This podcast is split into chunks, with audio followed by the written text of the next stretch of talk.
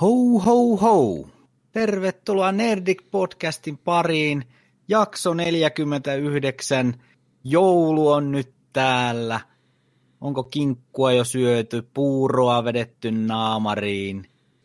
Miten on? Seurassasi on tänään, tässä ja nyt Markus Keisari Nikkilä ja kaksi muuta sankaria täällä tänään on. Joni, now I have machine gun, ho ho ho, Vaittinen. Ja Petteri, Jipika J. Alberi. Tervetuloa mukaan. Tervetuloa. Hyvää joulua kaikille. Hyvää joulua. Hyvää joulua. Huomenna 24. päivä joulukuuta herramme vuotta 2018. Joulupukki tulee taas. Ootteko te mehuissanne? No, säälittävä mies. Tulee vaan kerran vuodessa. Niin, mutta tulee ihan Niin. huolella koko maailman päälle. Niin. Säästelee 364 päivää, niin kilikellot soi. Patoutumia. Ai ai. Joko on joulutunnelmaa laskeutunut No sinne? onhan täällä vähän, vähän joulutunnelmaa. On, on, on, on. Kyllä se tästä nyt, kun alkoi vapaa päivät, niin eiköhän tässä nyt pääse pikkuhiljaa arjesta irti. Mm. Joo, viimeistään eilen avasin ekan suklaarasian. Mm-hmm. Ja tota, kyllä sieltä niin kuin noi vanhat maut, tiedätkö, tuli tuolta muistista vaan, ai, tää on tää, toi on toi, ai täällä oli marmelaadia sisällä ja näin. Kyllä siinä. Tuttuja Tota, makuja. oliko Pandan klassinen konvehtirasia vai joku muu? Ei, ei, ei ollut se ihan se, tiedätkö, se perinteinen, tunnetaan monella nimellä. Joskus joku sanoo paskakonvehdeiksi. Ja de, de, de, tiedätkö, defaultti, defaultti, normi, perus niin kuin, Ihan- ihan- Hyvää niin. joulua. tiedätkö, se normirasia. Moni pettyy siihen, että hyi vittu, ei näitä voi vetää. Tiedätkö, ja nämä on niitä konvehteja, mitä tarjotaan vaan vieraille ja tiedätkö, tällaisia, niin kuin, pa, eikö se ole pandan se defaultti? On se, Joo, on se mun on, mielestä. on. Just Se se, ne mitä myydään, Klassisen tiedätkö, näköiset. Viiden pakkauksissa, koska jos ei mitään muuta keksi, niin paskakonvehtia sinne. Joo. Hyvää joulua. Joo. Mutta mulla oli siitä paskakonvehdista se viereinen konvehti, niin oli tällainen äh, Fatserin joku basicki, missä on myös ne ihan, ihan vähän niin kuin vastaavanlainen, tiedätkö? Mm. Niin kuin just jo kympillä kolme rasiaa, vähän allekin maksona. Mm. Otin yhden ja ammuin tulille siitä ja on, onko teillä ikinä sitä sääntöä tuossa kaksi kerros konvehtirasiassa sillä, että yläkerta aikaa ennen kuin saa mennä alakertaan? Tiedätkö, kerroksittain syödään Juu, ne. tiedän, mm. mutta mun täytyy myöntää, että välillä tulee rikottua sitä, koska paskapandasta mä tykkään ainoastaan niistä vähän pitkulaisissa, missä on jotain hassenpähkinää, missä on okay. suklaaviiru siinä, chickchakki siinä päällä. Niin mä napsin ne. Se on se, onko se, se, onko se sellainen krispy? Mä tiedän, tätä, niille, jotka katsoo tätä videoa ja niille, jotka kuuntelee, niin meillä on taas vähän net... nettipätkiä siihen malliin, että mä freeze frameaan tonne pojille, niin jos nyt katsotte Markusta, niin se, se tuska, millä se yrittää olla katsomatta tänne ruutuun, on ihan käsittämätön. Se- Vittu, Koitan parhaani. Mulla jää niin veikeitä ilmeitä täällä, kun mä höpötän. Niin Markus on ihan, kattokaa sitä. Ei jumalauta. Onneksi mulla on täällä piparia ja maitoa. Piparia suu täynnä. Noista jokaisesta Mm. freeze frameista, mitä tuohon tulee. niin niistä sais, no offense, mutta niistä saisi ihan loistavan in loving memory of. ihan, jokaista diasta, mikä tuohon tulee. Nyt pakko koputtaa On puuta, vittu. Niin on, täällä seuraava ehdottomasti, mutta se olisi ihan, ihan jokainen? Ai, Ihan jokainen on niin, kuin niin priceless. ai, ai. Eli jo, mistä me puhuttiin? Niin Kon- suklaakonvehdit. Konvehdit, konvehdit. Kyllä mä välillä dippaan sinne ala, alakertaan. Varsinkin niin kuin töissä, missä oli paljon rasioita, niin mä koin, että mä pystyn täältä vähän niin kuin napsiin näitä. Kotoa ei koskaan mm. tietenkään. Joo. Kotona mennään kerros Se on- kerralla. Se on, se, on, se on toiselle se on niin turhauttavaa, jos te olette eka ollut sillä tavalla, niin kuin, että hei, yläkerta, alakerta sitten, ok, mm. ok, ok.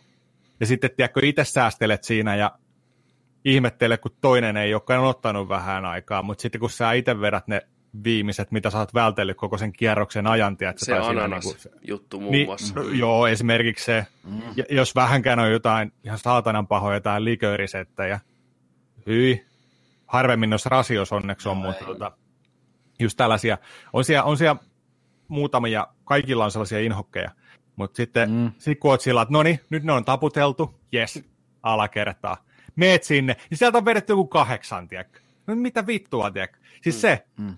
Toinen oli ihan hiljaisella, jo, joo, mä, joo, Mä kävelin sinne portaalta alas alakertaan, aloin vetää niitä sieltä. Niin kuin. Kyllä, Kaikki parhaat vedetty ja kaikki vedetty, tiedätkö? mutta se on just, Joku tämän tekee sillä, että ne räjäyttää sen koko yläkerran helvettiin ja kaikki sekaisin sinne alakerran monttuun vaan. Ja niin, siinä sit, se on se klassinen, koittaa niinku peittää jälkeensä. Okay, niin. Mä niinku dippaan, ei kukaan Joo. huomaa, että te puuttuu ne parhaat. No sekin on parempi. Niin, se on parempi kuin se pettymys kävellä kellariin ja huomata, että se on tyhjä. Niin, mm. totta. Niin, niin. Ja sitten ne jättää vielä sen välilevy paperihässäkään siihen, niin kuin, ihan niin kuin se auttaisi jotain, niin kuin, että sä jäät silti kiinni. Ei vittu, Sä ostat varmaan- aikaa sillä Aa, vaan itsellesi. niin, tässä on joku valmistusvirhe, ne tehtaalla ei unohtanut. jumalauta, pitäisikö pistää someen kuva? En tiedä kyllä. No, näitä sattuu. Samalla Joulupilalla sulla suklaata 2008. marsipaania valuu nenästä. It wasn't me. It wasn't me. Kyllä. Hei muuten, ootte sitten kuullut sitä postin mainosta, mikä pyöri pitkään tossa, missä tota semmoinen heleä naisääni laulaa sitä joululaulua. Onko mitään hajua, mikä se biisi on, kuka se esittäjä on, koska sillä on niin ihana ääni sillä naisella. En ole nähnyt. Se menee jotenkin näin.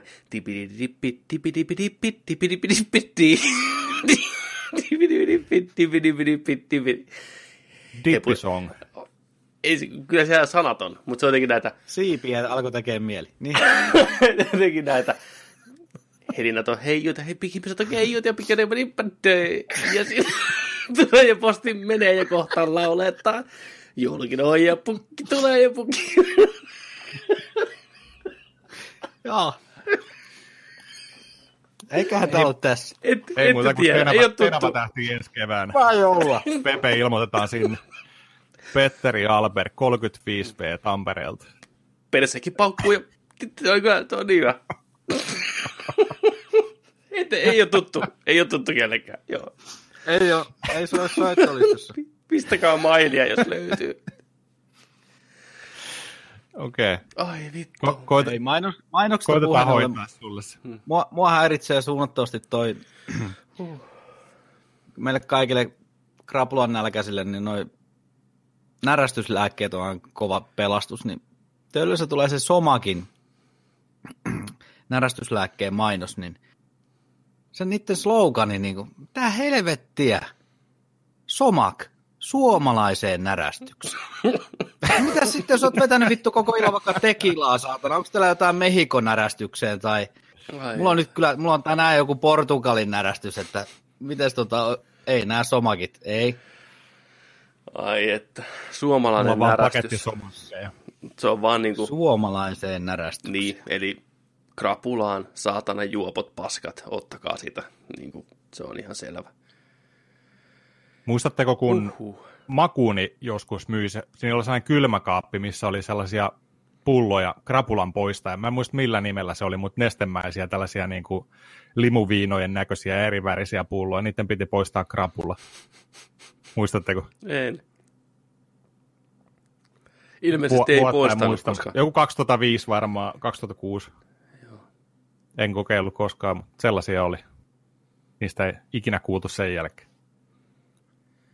No, pari haudattiin johonkin, jotka veti niitä. Niin. Niin. Otetaan nämä pois markkinoilta. Tota. Niin, niin. ne teki paskasuklaat, niille veti vaan se päälle sen paperin. Ja... Tää oli tässä. Ei Pena ja Jarmo niin. heitettiin monttuun. Hyvä jo. täälläkin tuulee ja sielläkin menee. Mikä se on se postibiisi? Nyt pitää löytää se. Älä nyt. Se on niin vitu hyvä. Hei, top 5 mainokset. Nopea, heittäkää jotain. Ka- Kaikkien aikojen, ei mitään järjestystä. Ikinä en ole juonut maitoa. Ihan helvetin hyvä. Enkä Se on juo. Mm. Mitä muita? No nyt on tämä, mistä leffateatterissa kun istuttiin, istuttiin, niin mä oon tykännyt aika paljonkin noista Lidlin erilaisista mainoksista. Ne on visuaalisesti tosi hienoja. Niin oli tämä, missä se vankilatyyppi saa sitä vanginvartijalta sen viila ja se karkaa sieltä kalterit sahaa poikki ja sitten tulee takaisin sitten kumminkin mm. sinne koppiin Lidlin säkkien kanssa ja pistää jouluaterian pöytään ja sen vanginvartijan kanssa istuu siellä sellissä ja syö samassa pöydässä. Kyllä. Yksi mun lempareita kautta aikaan mainoksista on se, mikä särkylääke se nyt on. Kun siinä on eri ihmiset yrittää selittää sen, että kuinka niiden päätä jomottaa ja puskee ja mitä, miten siltä se tuntuu. Ui, ui, ui. Kupariseppä hakkaa kallo haulkki ulospäin. Ja sitten Niin niin, kun se, se mummo, se mummo on paras, kun se, se oi, mä vesi joka kerta, kun se mummo voikin siellä. Oi. Se oli ihan, se on legenda. Siis Joku miettikää, miettikää tämä lause. Kupari Seppä hakkaa kalloa ulospäin. Niin, Vittu, miten Kal- tarkka kallu kuvaus. Hauki, auki Niin, ulospäin. tako, niin tako hauki ulospäin. Mieti, miten tarkka Niin. kuvaus sun päänsärystä. Huom, kupariseppä. Ei mikään perusseppä. Ei, Kupari. kupariseppä. Mm. Mm. Mitäs muita? Mainoksia. Ei tainnut tyttö tietää, että oli patukkaa tarjolla. Vai mitä se on? Joo. Tupla, tupla mainos. ei, ny, ei nykypäivänä enää, ei pystys. Ei, ei menisi ei mitenkään. Niin.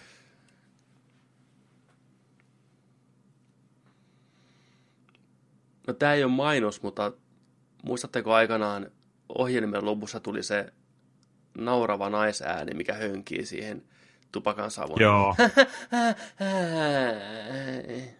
Aina oli pakko kääntää kanava, se oli niin kauhea se. Se oli ihan, mä tiedän, mä tiedän sen, mitä sä tarkoitit. Se oli joku tuotantofirman se Mm, logo. niin oli. Ihan vitu hirveä. Joo. Joo. Ja toi, oli, toi on aina klassinen, mikä tulee, mitä, mitä pystyy droppailemaan joskus muutenkin. Tulen puolen tunnin kuluttua. Tiridididin, tidin, tidin, tidin, kun alkaa painaa näitä joulutorttuja, tiedätkö? Muistatteko sitä? Muistetaan kyllä, Joo. Tulen puolen tunnin kuluttua. kyllä. Kun Ysärin lähtee. mainos. Joo. Kaikki on valmiina heti. Niin. Kuvaset, kuvaset, kuvaset. Se on muuten jännä noissa mainoksissa, kun niitä ei tällä mieleen välttämättä tuu niin hirveästi muuta kuin just tollaisia, mitkä on oikeasti niin kuin jäänyt. Hmm. En mä tiedä, oliko nämä klassikostatuksia, nämä meidän valinnat tänään, mutta tota, kumminkin. Mutta se on jännä, jos menee katsoa noita mainoksia ää, 70, 80, 90, 2000, 2000-luvun jälkeen niin YouTubeen niitä, missä on niinku yhdistelty jotain 10 minuuttisia settejä, niin sitten sieltä on sillä, tämä on nähnyt, tämä on nähnyt, ne alkaa muistuun sieltä Mm. aina mieleen. Sitä, ei, tämä oli tämä, toi oli toi. Se on jännä, miten ne jää tuonne mieleen, mutta tällainen ei miettiessä ei tuu. Mutta jos ne näytettäisiin, niin ne olisi sillä, että hei, mä ihan kun tämä olisi just nähnyt ja näin. Kyllä. Samoin ne intro, kun mennään mainoskatkolle. Oli eri vuosikymmenen eri Joo. tavalla. Ne pöllö lensi ja välillä pelkkä silmä. Niin... Ei, tää oli tää ja tää oli tää, joo joo. Mikä se oli se mainos, se vihdoinkin pönttö, mihinkä paska ei tartu. Semmonenkin oli joskus back in the day. Joo, What? joo. Se on okay. tuorekki, siis yli varmaan 2000-luvun alusta, 90-luvun lopusta. Mitä sinne myytiin? Todennäköisesti vessanpönttöjä. Tuskin linnunpönttö.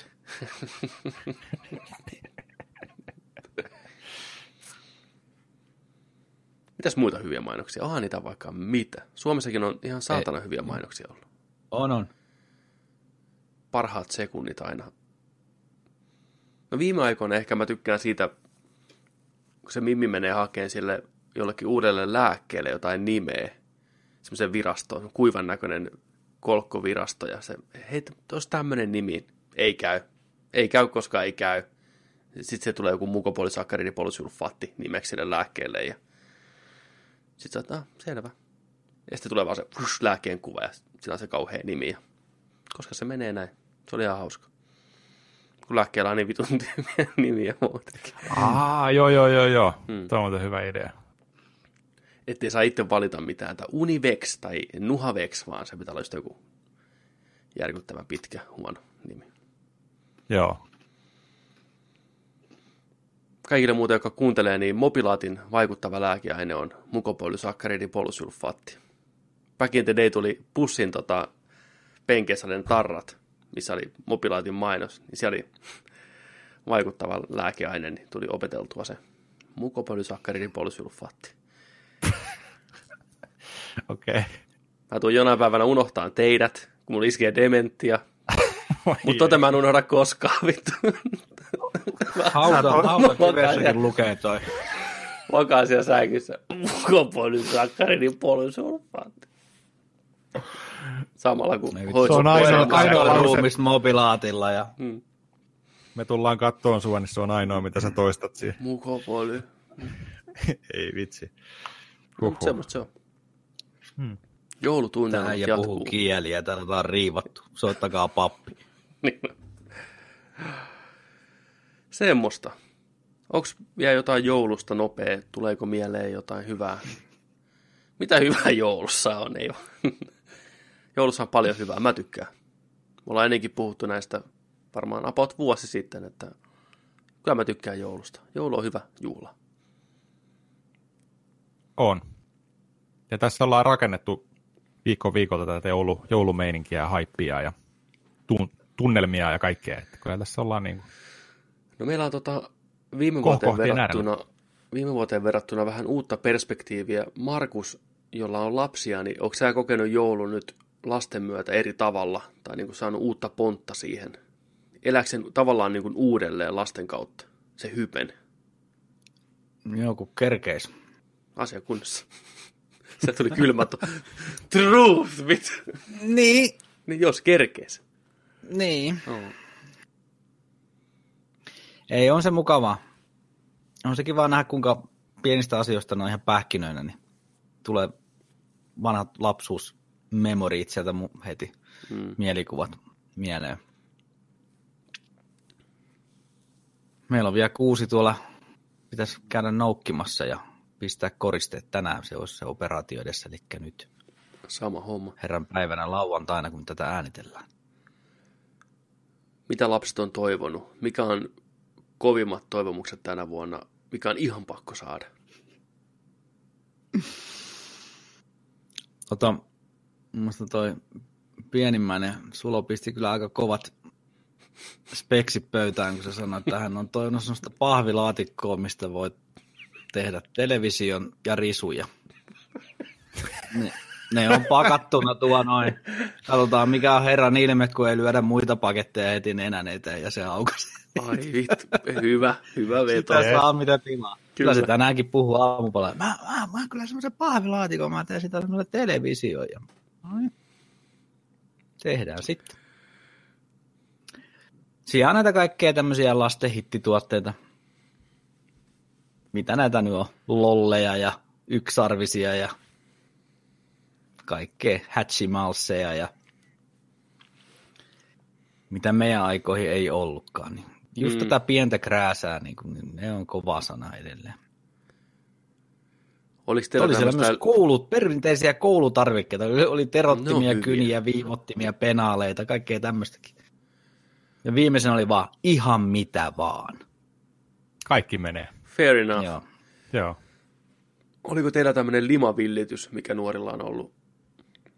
Ei me ole yllytetty niitä siihen. Ei, Joo. en mäkään kyllä, ei mulla ollut. Ol- Olisiko mulla semmoinen yksi semmoinen käsi ollut joskus? Juu. That's it.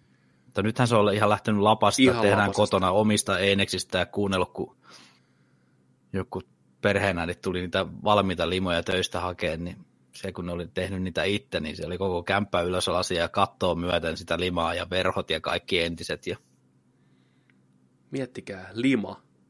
Saa jengin Mm. ihan sekaisin. Lima. Ja toi lima on ollut niin kuin vuosikymmeniä jossain muodossa aina, jossain vaiheessa tullut. Mikä siinä ihmisiä kiehtoo limassa? Se on, se on vaan niin cool. Niin, lima on niin cool. You heard muistan it here first. Ainoa, Joo. ainoa kosketus kanssa oli just nämä käsi, käsimeiningit. Mm. Mutta tota toi Ghostbusters ukoilla oli joskus niitä limahommia, että niillä oli niitä isoja haamuja, jos tuli mm. sellainen limapurkki mukana, mikä syötettiin sinne sen suusta valutyyliin, sitä se äijä me- meni sinne. Mulla oli joku semmoinen joskus. Niitä oli lima, limaleluina kanssa. Se on hyvä se lima, kun se on sen kahden päivän jälkeen semmoinen nukkanen ja se ei tartu Mm, enää joo. mihinkään. Siinä on kaikki Joo. ihmisen osat kiinni, kuollutta ihoa, karvoja. Joo, siinä on ma- melkoinen bakteeripesä. Juu, siitä kun ottaisi pienet tyypit, niin mm, vuoden trippi. Limatrippi. Ne on, hausko, ne on hauskoja, kun niitä limoja ne tekee kotona. Käyt, mitä siihen käytetään? Liimaa ja sitten laitetaan just jotain ää, piilolinssinestettä ja jotain muuta, sitten glitteriä ja kaikkea, tiedätkö, jotain mm. värit tuodaan siihen, siis tällaisia. Niitä on eri reseptejä, millä ne tekee niitä. Slimeit.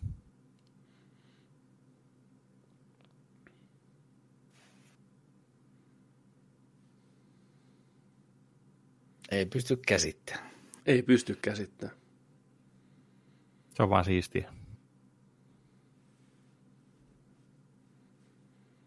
Ne oli kyllä myös hienoja ne sellaiset ukkelit, millä oli kädet ja jalat, missä oli sellainen lima, niin kuin kämmenet ja jalkapohjat oli niin kuin sellaiset pallot. Sitten se heitettiin seinään. Sitten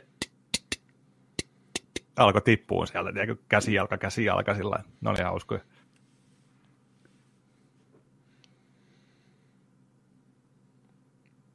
Tuliko hyvä free, freeze frame?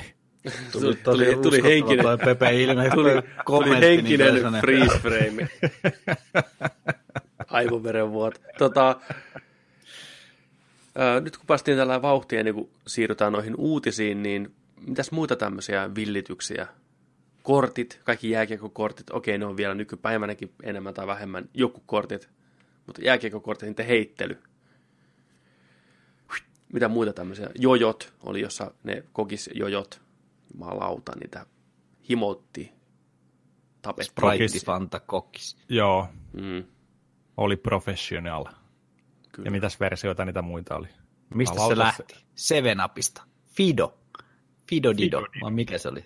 Joo, Siitä oli pelikin. joo, Mm, Niin oli, Leikkari ykköselle muistaakseni. pääsi Nessille. joo. Tämä valkoinen. Ykköselle ainakin oli. Se oli var- varmaan. Japanin markkinoilla. Se oli kyllä kova juttu. Miten sen kultaisen jojon sai? Oliko se, että ensin piti lähettää jotain korkkeja jonnekin, ja myöhemmin tuli sitten niinku myyntiinkin? Tämä oli eri värisiä niitä. Joku juttu siinä oli, joo. Meilläkin kävi koulussa tota, joku jojomestari heittämässä jotain Niin kävikin, niin joo. kuin sensei siellä lavalla. Kiva katsoa kahden kilometrin päästä, kun äijä heiluu. Sä et näe sitä jojoa, näet vaan äijän kävelevän edestakaisin siellä lavalla. Nyt tulee kävelevä koira. Hei, I trust you, boy. Niin kuin, Pala palaa. Tuulimylly. Niin. Tuulimylly ja housut kinttoihin. Mä muistan, kun joku, joku kysyi, kun sieltä saa lopuksi kysyä jotain, mä muistan, kun joku kysyi sillä lailla, Näy sitäkään sinne lavan taakse. Noniin. hei, poltaks sä joutupakkaa? Silloin oli sää röökiaski, missä luki jou. Ai vittu, hyvä teinit. Oleellinen asia jäi. No. Okay. Tuo kysymys kysyttiin kaikilta, joka kävi meillä koulussa pu- puhumaan. Tää tänään on meillä maisterismiehiä, tohtori, nö, nö, nö. Hei, mitäs toi joutupakka? Palaako? Palaako? Jos sä tarjoat, vittu. Samaan aikaan oli sellainen röökiaski, se oli musta aski, siinä oli iso pääkallo ja sen nimi oli Death. Vittu metallia. Googlettakaa, huikea. Joutupakka ja Death. Googlettakaa Death. Joulun kunniaksi. Nonni, eiköhän siirrytä pojat uutisiin vai onko teillä jotain heittää vielä? Mennään, nyt olisi mennään aasin siltaa tässä Anna mennä Aasi sillan yli. Betlehemiin. Otetaan alkuun vähän surullisia uutisia.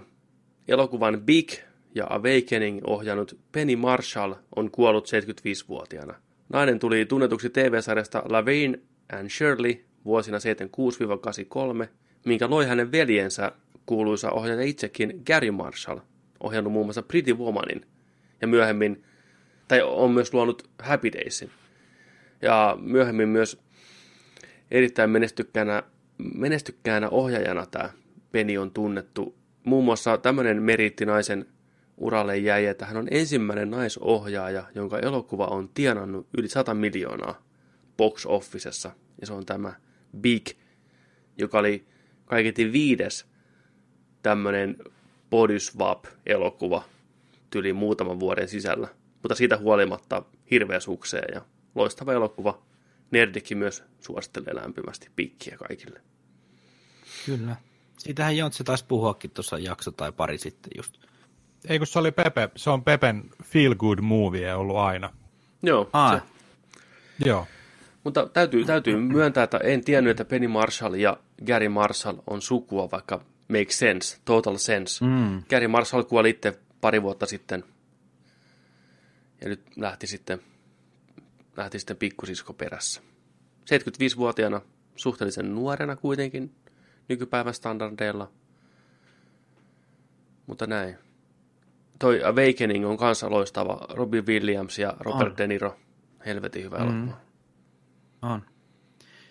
Just ton Bikinkin ostin tuota Itunasista tosiaan. Olisiko ollut peräti 4 k ja joku kolme euroa oli hinta, niin oli aika no-brainer ostos. Kyllä. Semmoinen ajaton, ajaton tarina. Mutta joo, tämmöisiä jouluutisia alkuun. Tästä on vaan niinku eteenpäin puskettava. Joo, samoissa syvissä vesissä mennään. Jos mä otan tähän tota, tämmönen suomalaisille tuttu elokuvien kriitikko Helena Ylänen, niin tota, on poistunut kanssa tonne yläkerran orkesteriin hetki sitten. Legendaarinen tota, leffakriitikko, silloin kun ei ollut vielä älypuhelimia eikä internettiä sun muuta, me luettiin vaan aamulehden arvosteluita ja Helsingin Sanomia ja kaikkea näitä. Kaverille tuli niiden perheeseen Hesari, meille tuli aamulehti ja niin poispäin, ja sitten niitä aina leikeltiin sieltä niitä arvosteluita irti ja käytiin niitä lävitte sitten yhdessä, että mitä kaikkea sieltä löytyi, niin löydettiin semmoinen hengen heimolainen tästä Helena Yläsestä, kun tämä oli tämmöinen vanhempi, voisi sanoa semmoinen lämmihenkinen muori ulkonäöltäänkin. Isot silmälasit ja tosi vanha ja hämmästyttävän samanlainen elokuvamaku oli sitten meidän kanssa, että se tosiaan oli hehkuttanut silloin aikoinaan, niin Reservoir Dogsit ja Pulp Fictionit antoi täydet viidet tähdet, ja olisiko ollut kahden tai niin kuin aukeaman juttu siellä lehdessä, ne oli muusta valtavia ne, niin sen kirjoitukset, ja äärimmäisen hyvä kirjoittajakin vielä. Et, et siihen aikaan niin kuin just niin oli ne suosikki semmoiset kriitikot sitten, millä oli samanlainen leffama, kun niitä aina seurasi ja niiden mielipiteitä seurasi. Ja sitten oli tämä mun pyhä raamattu silloin kanssa, se Empire Movie Magazine, mistä sitten Pepe on hehkuttanut niiden sitä podcastia, niin sielläkin oli ne muutamat vaan ne kriitikot, mikä sitten tiesi, että mitä ne pistää niitä tähtiä, niin se on niinku piste. Se on, se on sitten niin. Mutta niidenkään nimiä mä en enää muista, ketä ne oli ne legendaarisimmat Empiren kirjoittajat, mutta Helena Yläsen nimeä en kyllä ikinä unohda. Että se oli semmoinen, se oli hieno, hieno, hieno ihminen. Pitäisiköhän mun lukea tämä elokuvakerho Monroon muistokirjoitus kokonaisuudessaan. Tämä on aika pitkä. Nainen teki kattavan uran, vaikuttanut ihmisiin, niin anna palaa. Luetaan koko rimpsu muisto Niin, ja varsinkin, joo, varsinkin kun se on, miettiä, että kuinka paljon se on suhun vaikuttanut mm. ja sun kaveripiiri ja ton aikana ollut tärkeä teille, mikä on niin kuin, te olette oivaltanut hänen kauttaan näitä juttuja, niin ehdottomasti. Joo. Täytyy mainostaa tämmöistä nettisivustoa kuin filmiliekki.blogspot.com, niin täällä mun vanha kaveri Antoni niin tota, on tehnyt tämän muistokirjoituksen, niin mäpäs nyt tän tästä ilman Antonin lupaa. Anteeksi Anton, mutta tästä se nyt lähtee. Elokuvakerho Monroe jättää kunnioittavat hyvästit elokuvakriitikko Helena Yläselle. Syntynyt vuonna 1943 ja tosiaan nyt tänä vuonna ihan muutama päivä takaperin taisi olla sitten, kun kyykähti. Vain viikko emeritusohjaaja Matti Kassilan poisnukkumisen jälkeen joudumme painamaan päämme emerita-kriitikko Helena Yläsen kuolivuoteen äärellä. Näiden kahden myötä sammuu saumattoman suuri osa Suomen elokuvan suunnan näyttäjistä. Aloittaessani olin kaikista huonoin. Lopettaessani en enää ollut. Näihin lyhyisiin eläkkeellä siirtymisen aikaan lausuttuihin lauseisiin kiteytyy Helena Yläsen viisaus, vaatimattomuus ja huumorintaju. Vuonna 1979 Helsingin Sanomien elokuvakriitikkona Paula Talaskiven jalanjälkeä seuraten aloittanut Ylänen kohosi asemaan, johon hänen jälkeensä kukaan ei ole onnistunut nousemaan. Vuosikaudet minulla oli tapana sukeltaa perjantain Hesarin tai Nyt-liitteeseen kulttuurisivujen kautta tarkistamaan ihan ensimmäisenä, mitä Yläsellä oli sanottavana viikon ensiilloista. Ajatus siitä, että Helänä Ylänen oli 1990-luvulla mielikirjailijani, ei ole täyttä liioittelua – jotain samansuuntaista ajattelivat kaverinikin. Lukuisat elokuva-aiheiset viikonloppukeskustelut alkoivat noihin aikoihin sanoilla, luitko, että se ja se sai Yläseltä viisi tähteä, mikä merkitsi, että oli melkein pakko lähteä leffaan. Siinä menimme tietysti kohtuuttomuuksiin, että pidimme Ylästä Suomen ainoana elokuvakriitikkona, mutta kukaan muista lukemistamme arvostelijoista ei nauttinut osaltamme vastaavaa luottamusta – silloinkaan kun olimme tai olin hänen kanssaan eri mieltä. Helena Yläsen kanssa oli hauskaa olla eri mieltä. Se oli hauskaa, koska persoonallisen ja kaunopuheisen Yläsen saattoi tuomita olevan väärässä Yläsen menettämättä rahtustakaan häntä kohtaan tuntemastani kunnioituksesta. Yläsellä oli taito aina tehdä selväksi oma vastaan välttämätön näkökulmansa asioihin. Turhauttava oli esimerkiksi hänen kantansa Lars von Trieristä sietämättömänä, mutta samalla ymmärsin hyvin, miksi hän oli sitä mieltä tanskalaismestarista, joka minusta on suurempi kuin Dreyer. Tai erimielisyytemme suomalaisesta elokuvasta, josta en noihin aikoihin piitanut pätkääkään, ja jota Ylänen samoin orientuutuneen kollegansa Mikael Frantin kanssa ei koskaan heittänyt, hellittänyt puolustamasta ja suosimasta. Helena Ylänen ei koskaan kirjoittanut näkemistään elokuvista väheksyvästi, pilkallisesti tai postmodernisti naljaillen. Hänelle elokuvat olivat ihmisten, eivät korporaatioiden luomuksia, joten hän kirjoitti niistä kaikista humaanin asenteen säilyttäen. Jos Ylänen kirjoitti elokuvasta, elokuvastasi värittömän ja innottoman kritiikin, sait olla varma, että elokuvasi oli viittavalle arvoton, mutta että sinun kannattaa myös yrittää uudestaan ja tehdä parempaa. Inhimillisempää toimittajaa kuin Ylänen ei löytynyt. Hän oli tarpeeksi järkevä myöntääkseen, että oli luusta ja lihasta tehty, erehtyväinen ihmisolento. Niinpä hän pilkes silmäkulmassa kertoikin jälkeenpäin syystä, miksi Aleksi Mäkelän Vares oli saanut täydet viisi tähteä. Vares kun oli ensimmäinen elokuva, jonka työstä ja elokuvasta kesälomallut kriitikko oli nähnyt kahteen kuukauteen. Ongelmaksi vain nousi hänen mukaansa se, että mille tuon arvostelun jälkeen voi antaa vähemmän kuin täydet pisteet. Kriitikkona Ylänen oli kuka ties parhaimmillaan kirjoittaessaan mestareiden teoksista. Kieslowskin Sininen oli hänelle maailman kauneimpia elokuvia ja Tavernierin Tänään se alkaa 90-luvun avainelokuvia, ja hän osasi myös perustella miksi. Oma elokuvamakuni oli, kautta on, suuressa määrin samanlainen kuin Helena Yläsen, ehkä käsi sydämellä osaa sanoa, onko makuni hänen muokkaamaansa ja missä määrin. Varsinkin kun kävi ilmi, että Helena Ylänen into oli samoista löydöistä kuin minäkin. Näihin lukeutuu Quentin Tarantino, jonka esikoisesta Ylänen kirjoitti yhden hienoimmista artikkeleistaan. Laaja Hesarin TV-sivulla julkaistu artikkeli ilmestyi Reservoir Suomen tv ensillan yhteydessä vuonna 1995, ja sen pääteema oli siinä, että PTV näytti elokuvasta ensimmäisenä leikkaamattoman version, Ylänen piti tätä kulttuuritekona ja kirjoitti niin hienoja rivejä sensuurin perversyydestä, että oli pakko ottaa sakset käteen ja tallettaa teksti omiin arkistoihin. Pistämätön on myös Pulp Fictionin ensi-arvio, jossa Ylänen totesi, että Reservoir Dogs oli jo täydellinen elokuva, joten Pulp Fiction ei voi olla parempi. Mutta, hän lisäsi, se on rikkaampi. Parempia elokuvia arvost... Parempia elokuva-arvostelijoita kuin Helena Ylänen tulee tähän maahan varmasti ja ehkä heitä jo onkin. Hyvyys kriitikkona ei selitä hänen erityislaatuaan, sen sijaan häntä puhuttelevampaa elokuva-arvostelijaa emme nähne vielä aikoihin. Eläköitymisensä jälkeen Helena Ylänen kirjoitti uransa Hesarilla luotavan kirjan sata parasta elokuvaa ja kymmenen kehnoa kaupan päälle.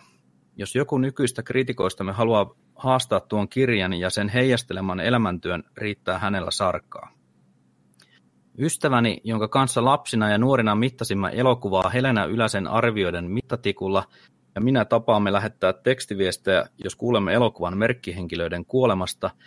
Yleensä nämä uutiset otetaan vastaan tyynen resignoituneina vastaamatta tai neutraalilla ilmoituksella siitä, että kuultu on jo. Tällä kertaa minä ennätin ensin ja sain vastauksen. Oho, nyt oli paha. Legenda. Siinähän se. Legenda. Legenda.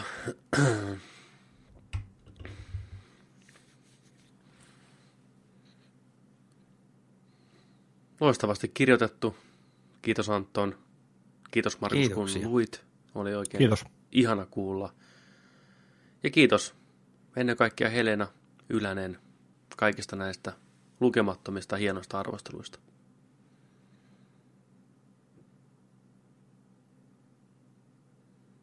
Kyllä. Tekstit jää elään, jossain määrin ainakin. Onko näitä jossain arkistossa, onko tietoa siitä? Antonin arkistoista voisi löytyä ainakin, mutta toivottavasti on. Olisi kiva kyllä katsoa. Mä otin itse asiassa, mainitsin juurikin teillekin tästä, kun pistin viestiä, että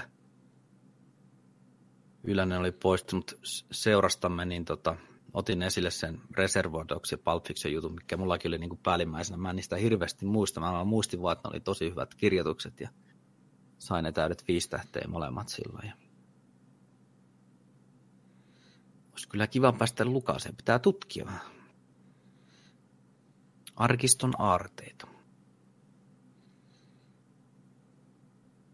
Onko noilla tota, esimerkiksi Hesarilla, niin onko niillä tällainen arkisto, elävä arkistotyyli, missä pääsi katsoa niin kuin netin kautta näitä vanhoja kirjoituksia tai Varmaan nyt kyllä rupeaa, luulisi, että niinku rupeaa Niin. niin. löytyy varsinkin Niin. niin. nyt. kyllä luulisi sillä, että pääsisi katsomaan kaikkea. Mikäs tuota, hänen kirjansa, eikö se ollut 100 elokuvaa plus 10 huono kehnoa päälle? Kaupan päälle, joo. Joo, se, se olisi kiva, kiva lukea kyllä. Kuvaa kattoo siitä, niin se on kyllä hellyttävä tuommoinen mm. muori. Mahtaako olla vaan jollekin tilaajille sitten nekin käytössä ne palvelut. Sekin voi kyllä olla. Mutta ei tässä ainakaan niin kuin Hesarin sivulla ainakaan mitään. Aikakone, olisiko se joku tommonen? Joo, täällä ainakin jotain niin kuin vanhoja lehtiä niin kuin digimuodossa. Lue mitä tapahtui tänä päivänä 100 vuotta sitten, 25 vuotta sitten, 50 vuotta sitten, mutta pystyyköhän täältä ihan pystyy. 95. Tee huimia löytöretkiä historiaan. Haku käy läpi Helsingin Sanomien ja Päivälehden paperilehdet vuosilta 1889-97. Ei. Haluatko lukea näköislehden? Mm, Lue kaksi viikkoa maksutta. Kirjaudu sisään vain tilaajille. Joo, eli mahdollista on, mutta tilaajille näköjään. Aamulehti kirjoittaa näin, että Hesarissa Yläsästä tuli Suomen tunnetuin ja luetuin elokuvakriitikko. Hän ehti ensimmäisenä kehumaan ja tukemaan nuorta Aki Kaurismäkeä. Yläsellä ja aina ei niin helpolla Kaurismäellä säilyi hyvä yhteys Yläsen uran loppuun asti. Kun Aki Kaurismäki voitti Cannesin elokuvajuhlien Grand Prix miesvallan menneistä elokuvallaan vuonna 2002, hän palkintokorokkeellaan noustessaan pysähtyi puhuttelemaan Cannesin tuomaristoa johtanutta David Lynchia. Amerikkalaisohjaaja pyöritteli päätään ja käveli pois. Yläselle Kaurismäki paljasti, mitä oli sanonut. Kaurismäki oli sanonut näin. Puhuit jotain Hitchcockista. Kuka oikein luulet olevasi? Mitä vittu? Okei. Okay. Kaurismäki. torille. Jäätävä äijä. Pistä se lintsi vittu sinne minne kuuluukin. Ei. Kuka luulet olevasi? Äh. Sitten siirrytäänkö syvistä hangista ylöspäin kohti muita uutisia ja tapahtumia maailmalla. Joo, mennään vähän kevyemmällä teemalla eteenpäin. Joo, mä voin, ottaa, siitä. mä voin ottaa täältä vähän kevyempää hommaa. Viikon Netflix, Disney kautta Marvel kautta slash Daredevil hommia. Kuka teki ja mitä teki, koska teki ja missä teki, ei tiedä. Mutta nyt suunsa avaa sarjassa esiintynyt neitokainen Amy Rudberg, joka näytteli Marsia, tuota Fokin tyttöystävää siinä. Amy kertoo, että hänen kontaktit Disneyllä olivat äimän käkenä sarjan peruutuksesta. Ja että nelostuotantokauden tuotanto oli tarkoitus alkaa jo helmikuussa. Rutberin mukaan tämä kielii sitä, että päätös ei ollut helppo Netflixille, sillä sarjan peruntuminen näin lähellä tuotantoa on hyvin harvinaista.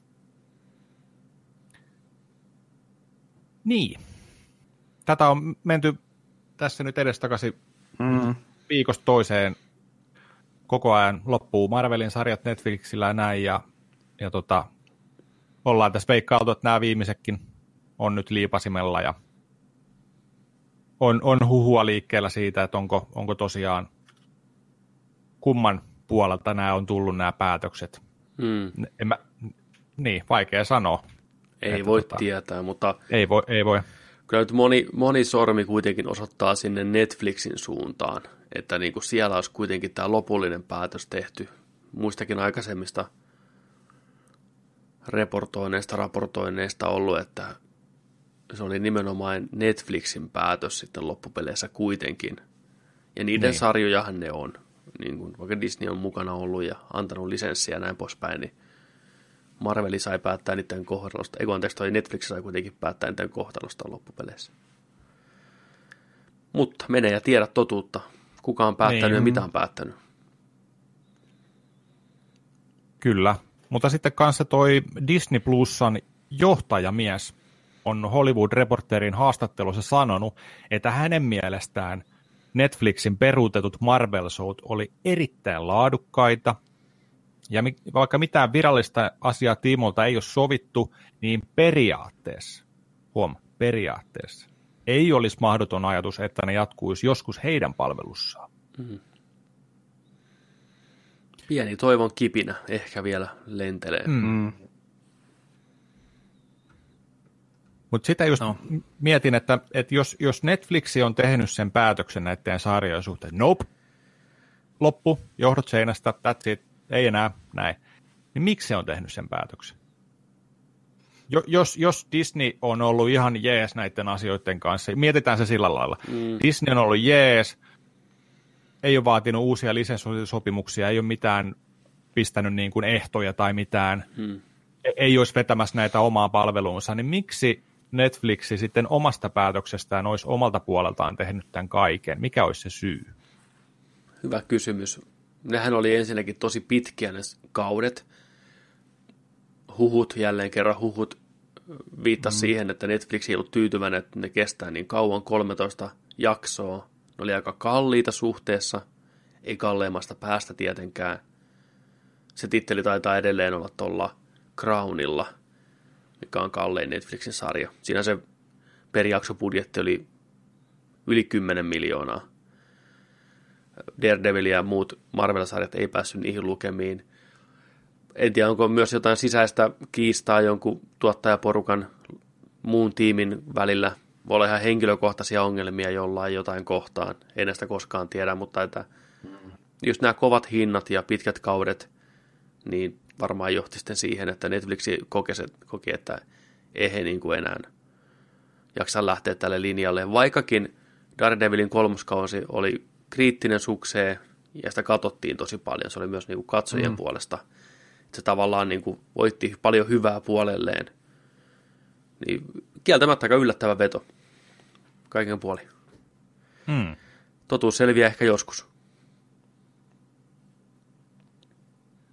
Kyllä varmaan mm. joskus kuullaan jälkeenpäin jotain faktoja mm. sitten, että minkä takia. Tuskin tässä nyt kyse on mistään teiniangstista, että te viette meidän sarjat, me, me lopetetaan tämä nyt. Toivotaan, ettei ole niin mm. pikkumaista. Se olisi hienoa, jos se olisi niin. Niin no, mit, mm. miekäs. Eiköhän siellä, siellä on joku saatanan lakipykälät, mikä aina sotkee kaikkia asioita, niin ei oteta turhia riskejä ja töpseli irti ja onnea matkaa ja kyllä ne sieltä vielä tulee uudestaan. Raha se on mikä ratkaisee, niin kauan kun ne takoo raho, rahaa, niin kyllä ne niitä saatana pistää tuutista pihallekin. Ja jos nämä jatkuisi niin kuin Disney, Disney Playlla, niin, ei kun Disney Plussa nykyään, niin jos mm. nämä jatkuisi siellä, niin kyllä mä, mä uskon, että moni näissä sarjoissa näitä hahmoja näytelleenä, niin varmaan mielellään siirtyisi sitten jatkaan näitä seuraavia tulevia, jos ne sinne siirtyisi. Ihan varmasti. Mm. Luulisi ainakin. Mutta mennään eteenpäin. Seuraava uutinen, mistä on myös nyt muutamana viikkona saatu ensimmäisiä uutisointeja, Resident Evil-elokuvien rebootit. Nyt James Vaani on poistunut pahasta. Ikävä kyllä. Bloody Disgusting haastattelussa James Vaani kertoi, että hän ei tuota tulevaa Resident Evil remakeä. Hän on poissa, gone out, peace out.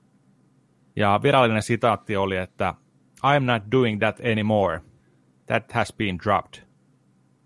Ja mies oli jatkanut avautumista siitä, että häntä ärsyttää kuinka hänen puolestaan ilmoitetaan asioita, mitkä eivät ole varmoja, tai sitten niistä on puhuttu vain ohimennen, tai ovat olleet pelkkiä huhuja.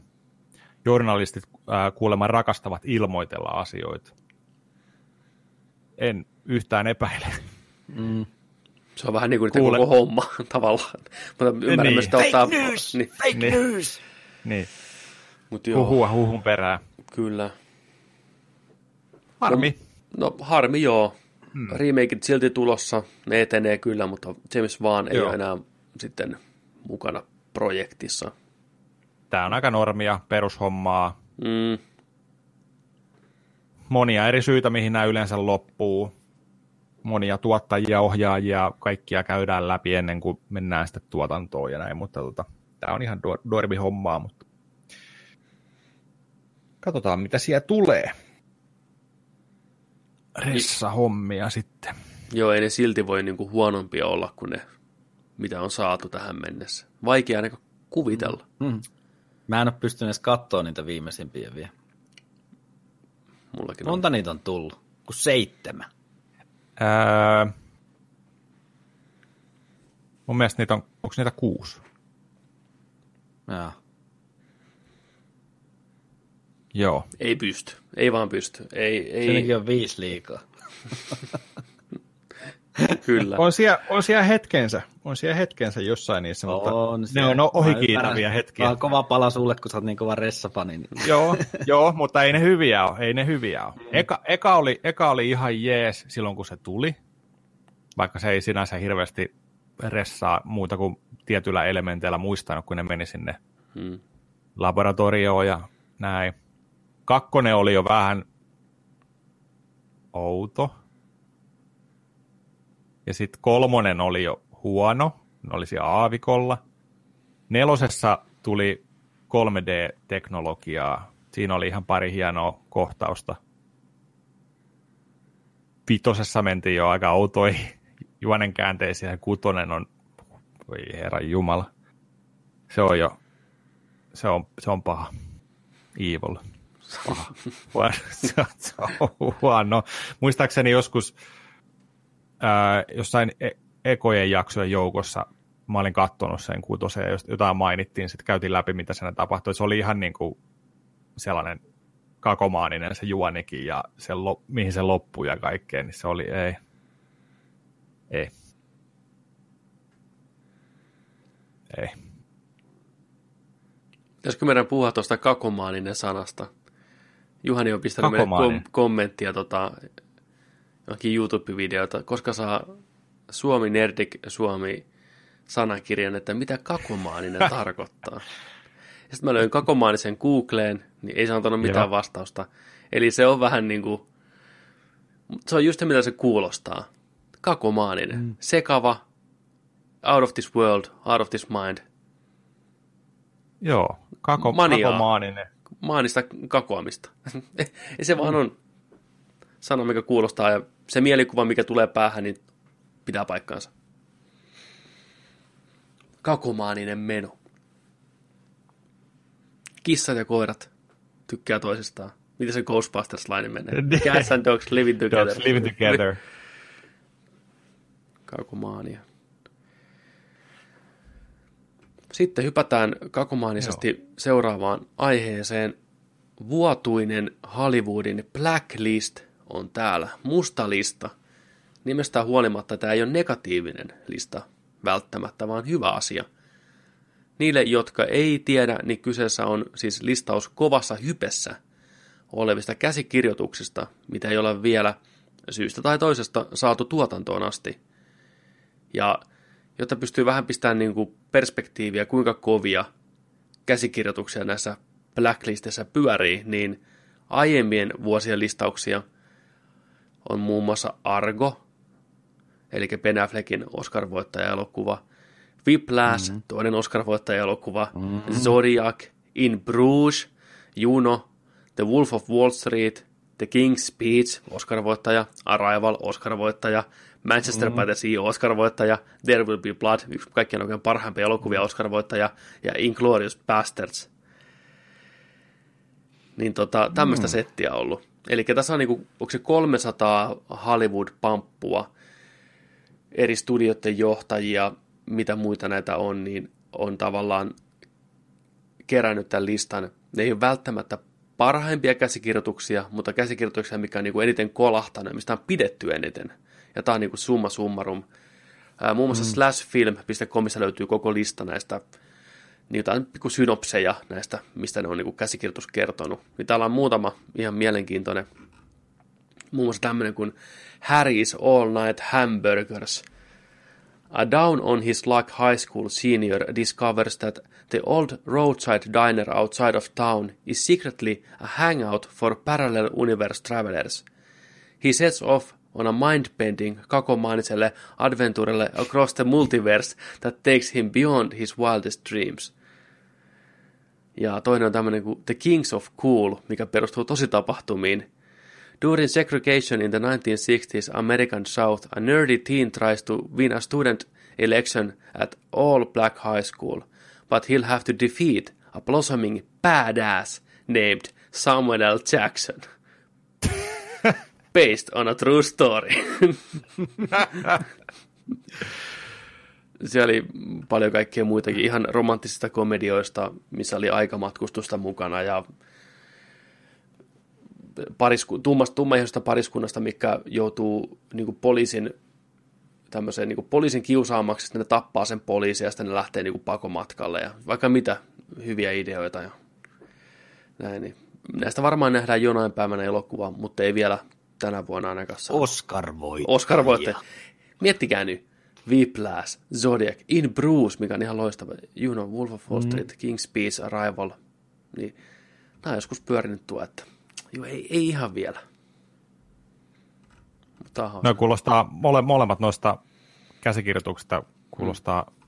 sille, että haluaa nähdä kyllä ne. Ihan. Kyllä. Tosiaan slashfilm ihan kirjoitettuna .com, niin sieltä löytyy lista näistä kaikista.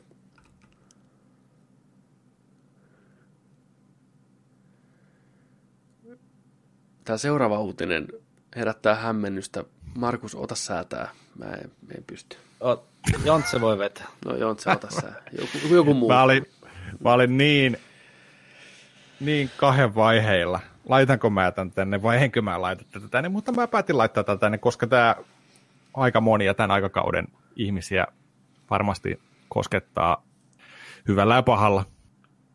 Eli tota, nyt on huhuttu siitä, ja virallistakin tietoa jo siitä vähän, että tota Beverly Hills 90210 tulee takaisin. Eli ikinuoret jantterit sieltä herätetään henkiin. Riipuutti ruiske, pumpataan äijiin, naisiin. Ja sarja alkuperäisellä kästillä olisi tulossa takaisin.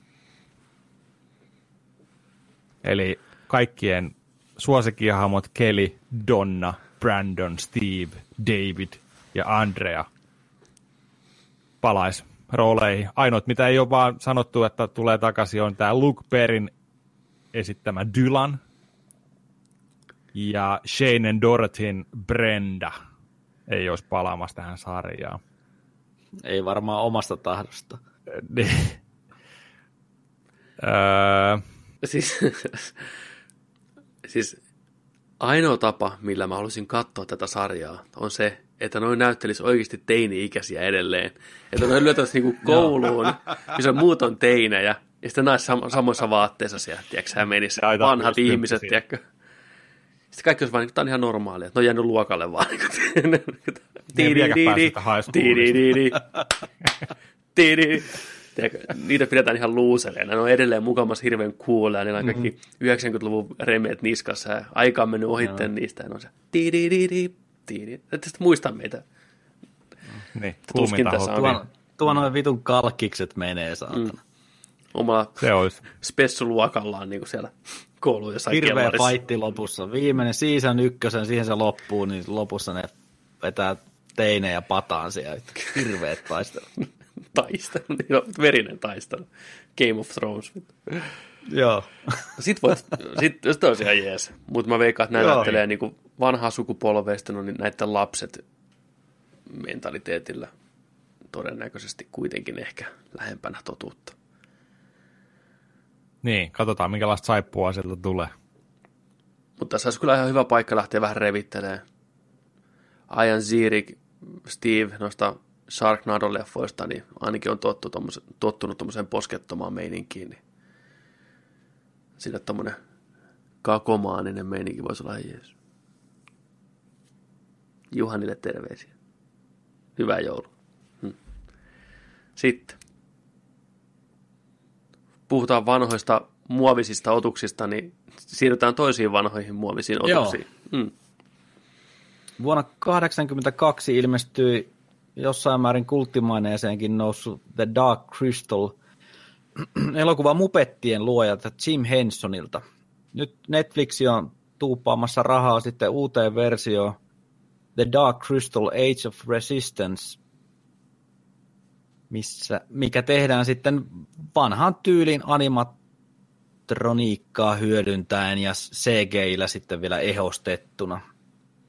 Kyseessä olisi prequel, ja aika kovan luokan janttereita on palkattu ääninäyttelijäksi.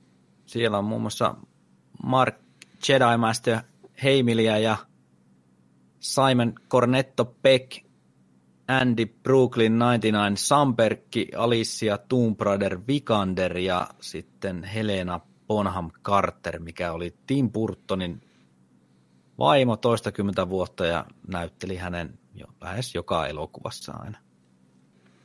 Pätevä brittinäyttelijä täällä. Semmonen. Ei ole itsellä ollut toi ensimmäinen edes niin kova juttu. Ei ole mullakaan Tämä koskaan on ollut tämä mikään. samaa aikaa, kun oli tämä Labyrintti, oli kanssa, mikä on tämmöinen toinen hämykulttimaineessa oleva leppa. Niin. Muistan kyllä nähneeni ton. Mutta siihen sitten jääkin. En muista mitään muuta. Joo, mulla menee itse asiassa labyrintti kanssa. Se, eikö labyrintti ole se, missä on David Bowie? Oh. Oh. Ja eikö labyrintti ole se, missä on myös nuori Jennifer, Connelly? Connellykin, eikö Niin, juu. Oh. Miten mä sekoitan sen aina tähän näin? Et Nämä, nämä liittyy jotenkin samaan, mutta ei ne liity Joo, mitenkään. mulla menee kans, mulla menee kans sekaisin. Joo.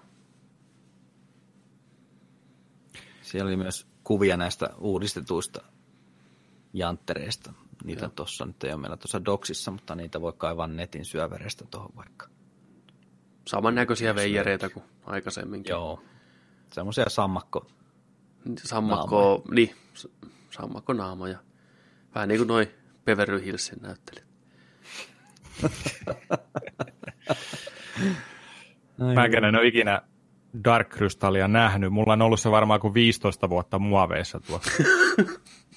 Ei, mutta ihan oikeesti. Mu- Muoviennätys, 15 vuotta. Niin. No men- menokkaan, menokkaan se hetki. Ihan varmana. Sinne se lähti hakemaan. Sillä aikaa, kun Joni hakee muoveista Dark Crystalia, niin mä voin vetää viikon Star Wars-uutiset ja viikon Mandalorian uutiset samassa paketissa. TV-sarja on nyt napannut säveltäjänsä. Herra Venomin ja Creedin ja Black Pantherin takaa. Ludwig Trekoner Göransson Göransson Ludwig Göransson Äijä freeze frameista on niin sopivasti kyllä taas, että huh, huh. Ai kamalaa. Ja No. miehen, miehen Joo, hui, huikeeta sitaatti on pitkä ja siispä nyt rall, ralli-englannin lisäksi vedetään vähän tämmöistä niin ruotsi-englantia. Mä koitan pitää aksentin päällä ennen kuin Joni pääset vauhtiin, niin kuuntele. Words fail to express how surreal and humbling it feels to be invited into Star Wars universe, Göransson said in his statement. I am deeply grateful to showrunner Jon Favreau and Disney for his opportunity and John Williams for raising the bar so high with his iconic intrepid score. They will never be matched. In this... In these next months, I hope to honor a tra- Star Wars musical landscape while propelling the Mandalorian into the new uncharted territory. Mandalorian. Mandalorian. Se tuli oikein lentävästi. Se toi itana. Mandalorian. No, Mandalorian, tutti la mare che passa, mio amico. And I will try to remember that there is no try. Ei juoda. Joo. Semmonen. No niin. Löytyykö muoveista? Löyty. Kato, kato. Anttila. Anttila, 1995 tarratos muovin päällä. Special 2 Disc Edition. Mutta mä olin vähän pettynyt. Ei ollut ihan 15 vuotta, 14 vuotta sitten. Tämä on tullut 2004 Hei, aika lähelle meni. Mieti. muoveissa. Se on ollut Ei kauemmin. muuta kuin joul, jouluna sitten vaan kuule tykki laulaa ja Dark Ai Crystal siitä. Kerrot meille sitä hyvää analyysi. Se on ollut kauemmin muoveissa kuin meidän kuuntelijat on ollut elossa. Tumma kristalli on aito lasten kulttielokuva. Filmcritic.com Tumma Emp- kristalli. Empire on sanonut, että aika ei ole himmentänyt Jim Hensonin mestariteosta. Joo, Hyvä. jonain päivänä. Tarvii katsoa. Onko Pepe nähnyt tätä? En mä muista. Varmaan labyrintin tai to. No näyttää jotain sopuleilta, Sammakko, Sammako ja Sopulin risteytykseltä. Joo, ne on pitkänaamaisia semmosia. Oh. Mulle tuli nyt mieleen, että Pallosia. mä en ole muuten vieläkään kattonut tätä, minkä sä passitit mulla. Hyvin näkyy. Joo, ei se näin. Eikö joo nyt? Ja, ja Dragon Tiger keitti. Joo, Siinä on hyvää anime-manga mättöä. Älä odota siltä mitään. Ja Aivot samalla narikkaa. odota siltä kaikkea. Niin. Odota kaikki viisi tähteä. Tähdet rivissä. Joo, Mä otan vielä nopein viikon jokeri. Eli meillä on taas värisuora, meillä on Star Wars, jokeri, Netflix, uutiset ollut. joo. Elokuvan ohjaaja Todd Phillips julkaisi Instagramissaan eli IGssään kuvan, missä hehkuttaa kuvausten olevan ohi, mutta matkan jatkuvan hashtagillä Editing Room. Kuvassa herra Phillips poseeraa valkoisen seinän edessä, missä lukee teksti No unsupervised patience allowed. Ja fanit ovat nyt ihan kuumeisesti miettinyt, että onko kyseessä, onko mahdollista, että Arkham Asylum viittaus kyseessä. Mitä veikkaatte? Onko Arkham meininkiä? Hmm. Ja jos on, niin onko kuinka paljon vai onko vaan ihan ohimenevä viittaus Arkhamiin, siellä käydään loppuuko nopeasti. siihen? Niin, hei, hyvä. Loppuuko siihen? Niin. Jos on, niin missä mittakaavassa ja missä muodossa ja tarinallisesti miten hommaa. Ja, mm, 80-luvulle sijoittuu. Mm. Arkham on varmasti olemassa, sitä ei rakenneta tossa.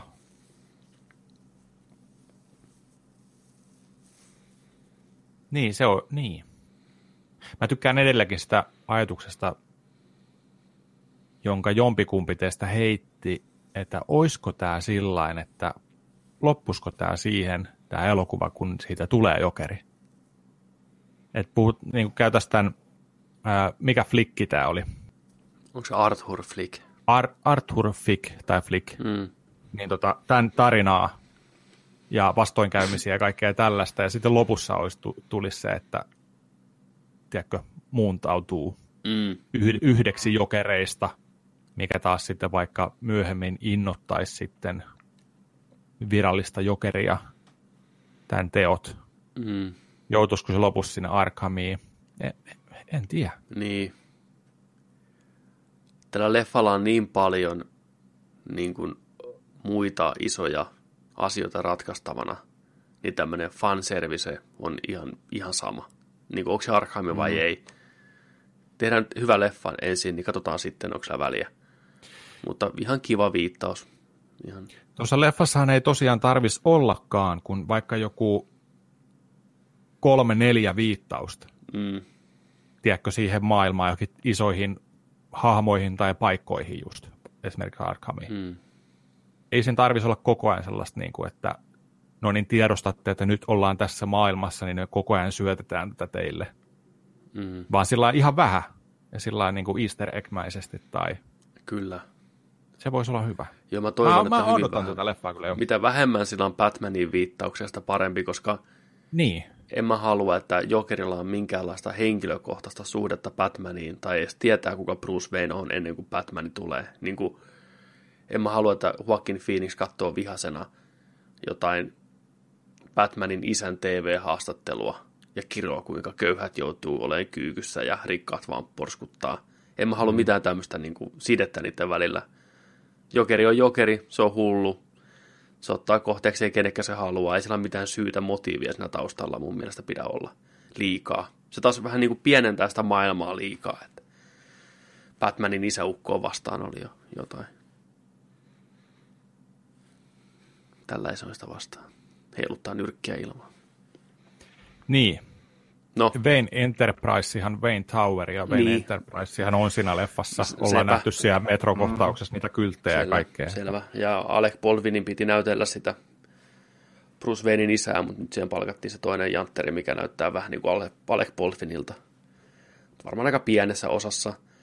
Niin. Mä veikkaan, joku TV-esiintyminen jossain talk showssa tai joku muu pitää joku puheen jossain rappusilla. Ihan, ihan tämmöinen ohimenevä, mutta silti jotenkin ajatus siitä, että jokeri vaan tulee jostain, riahuu ja on olemassa, niin on kiinnostavampi kuin se, että näytetään jotain kytevää vihaa Batman isää kohtaan ja yhteiskuntaa kohtaan. Tai riippuu, miten se tehdään. En, niin, kuin, niin, se on aina vähän riippuu, mitä tehdään ja kirjoitetaan, mutta lähtökohtaisesti vähän väsynyt meininki, jos tuollain mennään. Jotenkin niin perus. Niin. Mutta nähtäisikö Eka me jo... traileria. Niin, Niin, odotellessa. nähdäänkö me jo traileri tänä vuonna? Vielä kerkkiä edes nopea. Vai meneekö ensi vuoteen? Tiiseri. Mm, en tiedä. Leffassa tuskin on hirveästi CGI-tä. Niin Ei. kaikki mitä on kuvattu niin on jo purkissa, niin äkkiäkö siitä jonkinlaisen pikkumaistiaisen kasaan? Onko aika oikea? Kyllä mä mielelläni ottaisin semmoisen vastaan.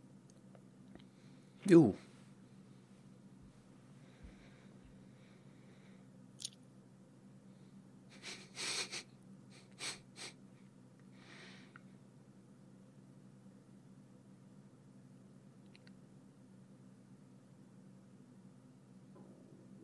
Onko liian, liian vaikea asia, että ensimmäinen tiiseri ja traileri jopa olisi semmoisia, että ne ei kertoisi mitään tästä jokeripuolesta niin kuin elokuvassa, että olisi vaan niin kuvattaisiin tätä Arthuria, koettaisiin niin rakentaa se hype sen ympärille, että millainen tämä Arthurin elokuva on.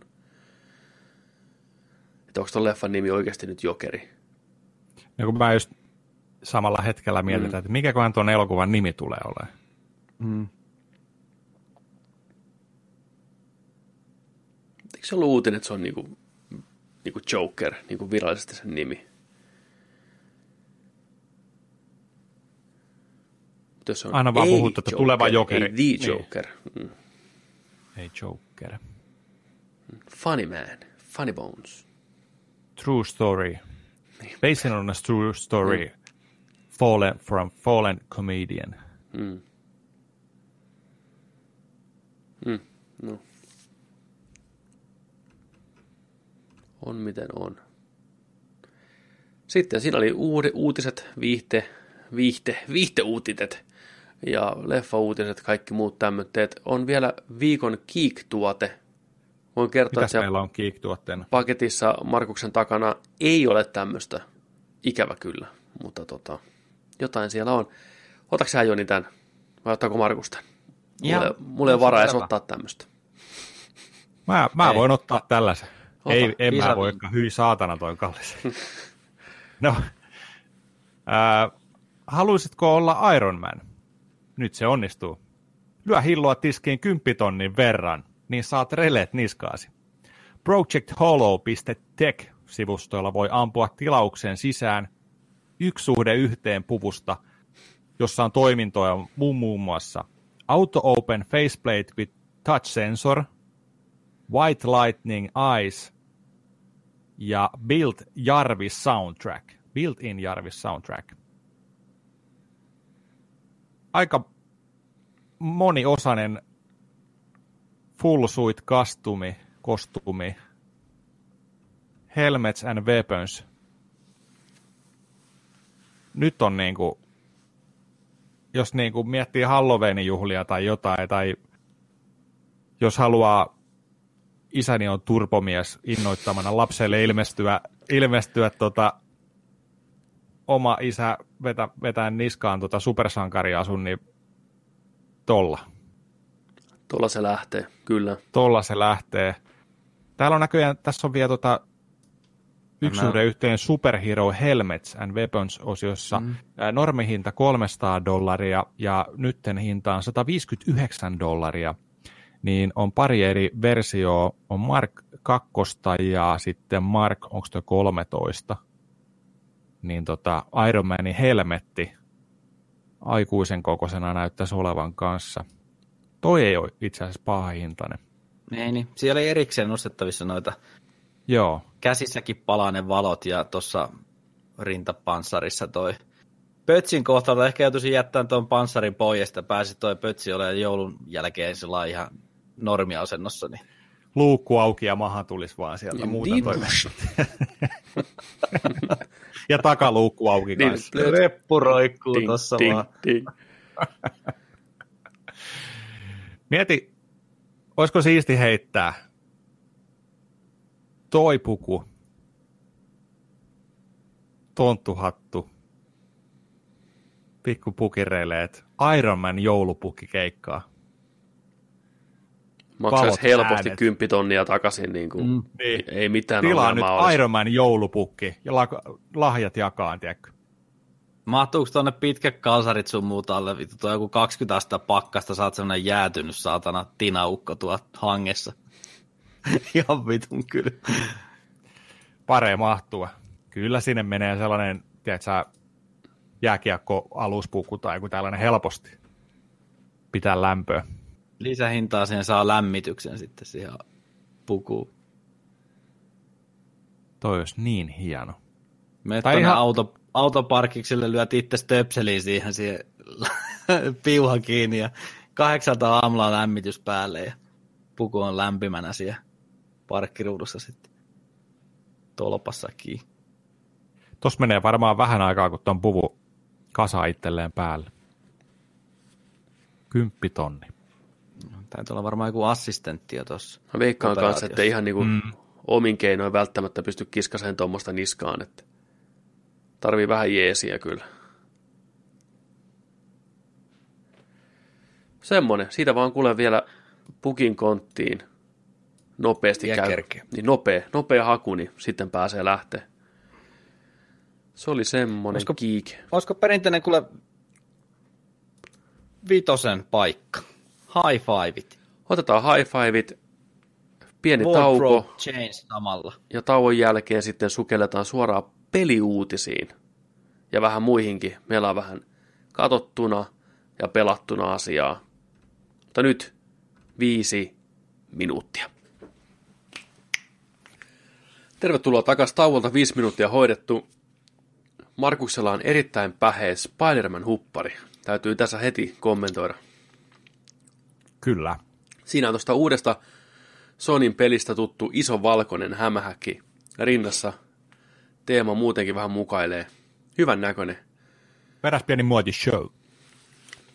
Oi, selässä. Ta- selässä kanssa.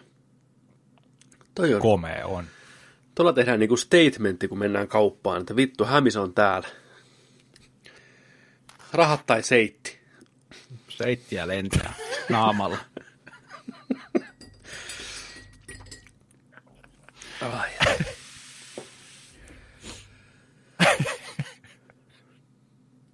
Kumpi? Loppuelämä pelkkää geishaa vai lo...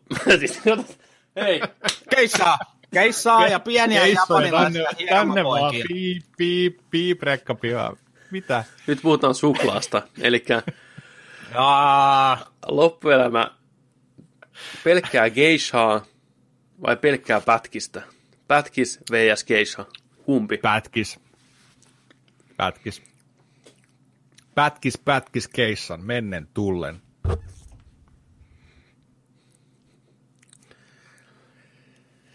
No kyllä pätkis, pätkis, no, on aika kova taistelu. Siis pätkis on, se on jotain Keissossa niin kaunista. on semmoisia makuelämyksiä, niin. vivahteita. Kyllä. Nyt kyllä mä taidun, mä taivun keissaa. Mä oon rakastanut keissaa kyllä. Joo. Mä oon rakastellut. No niin. Mitäs, mikäs se teidän Japanin reissu? Niin tota? Christmas Secrets. Ah, tuli seitit nenästä.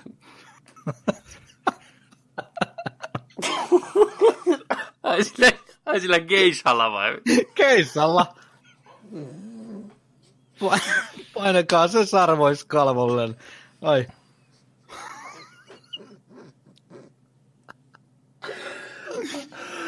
Arigato, Markus-san. Arigato, kun sä... Ai,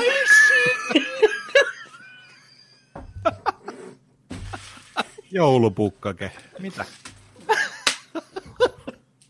Joo, ei siellä joulupukkia ollenkaan, siellä joulupukkake. Niin.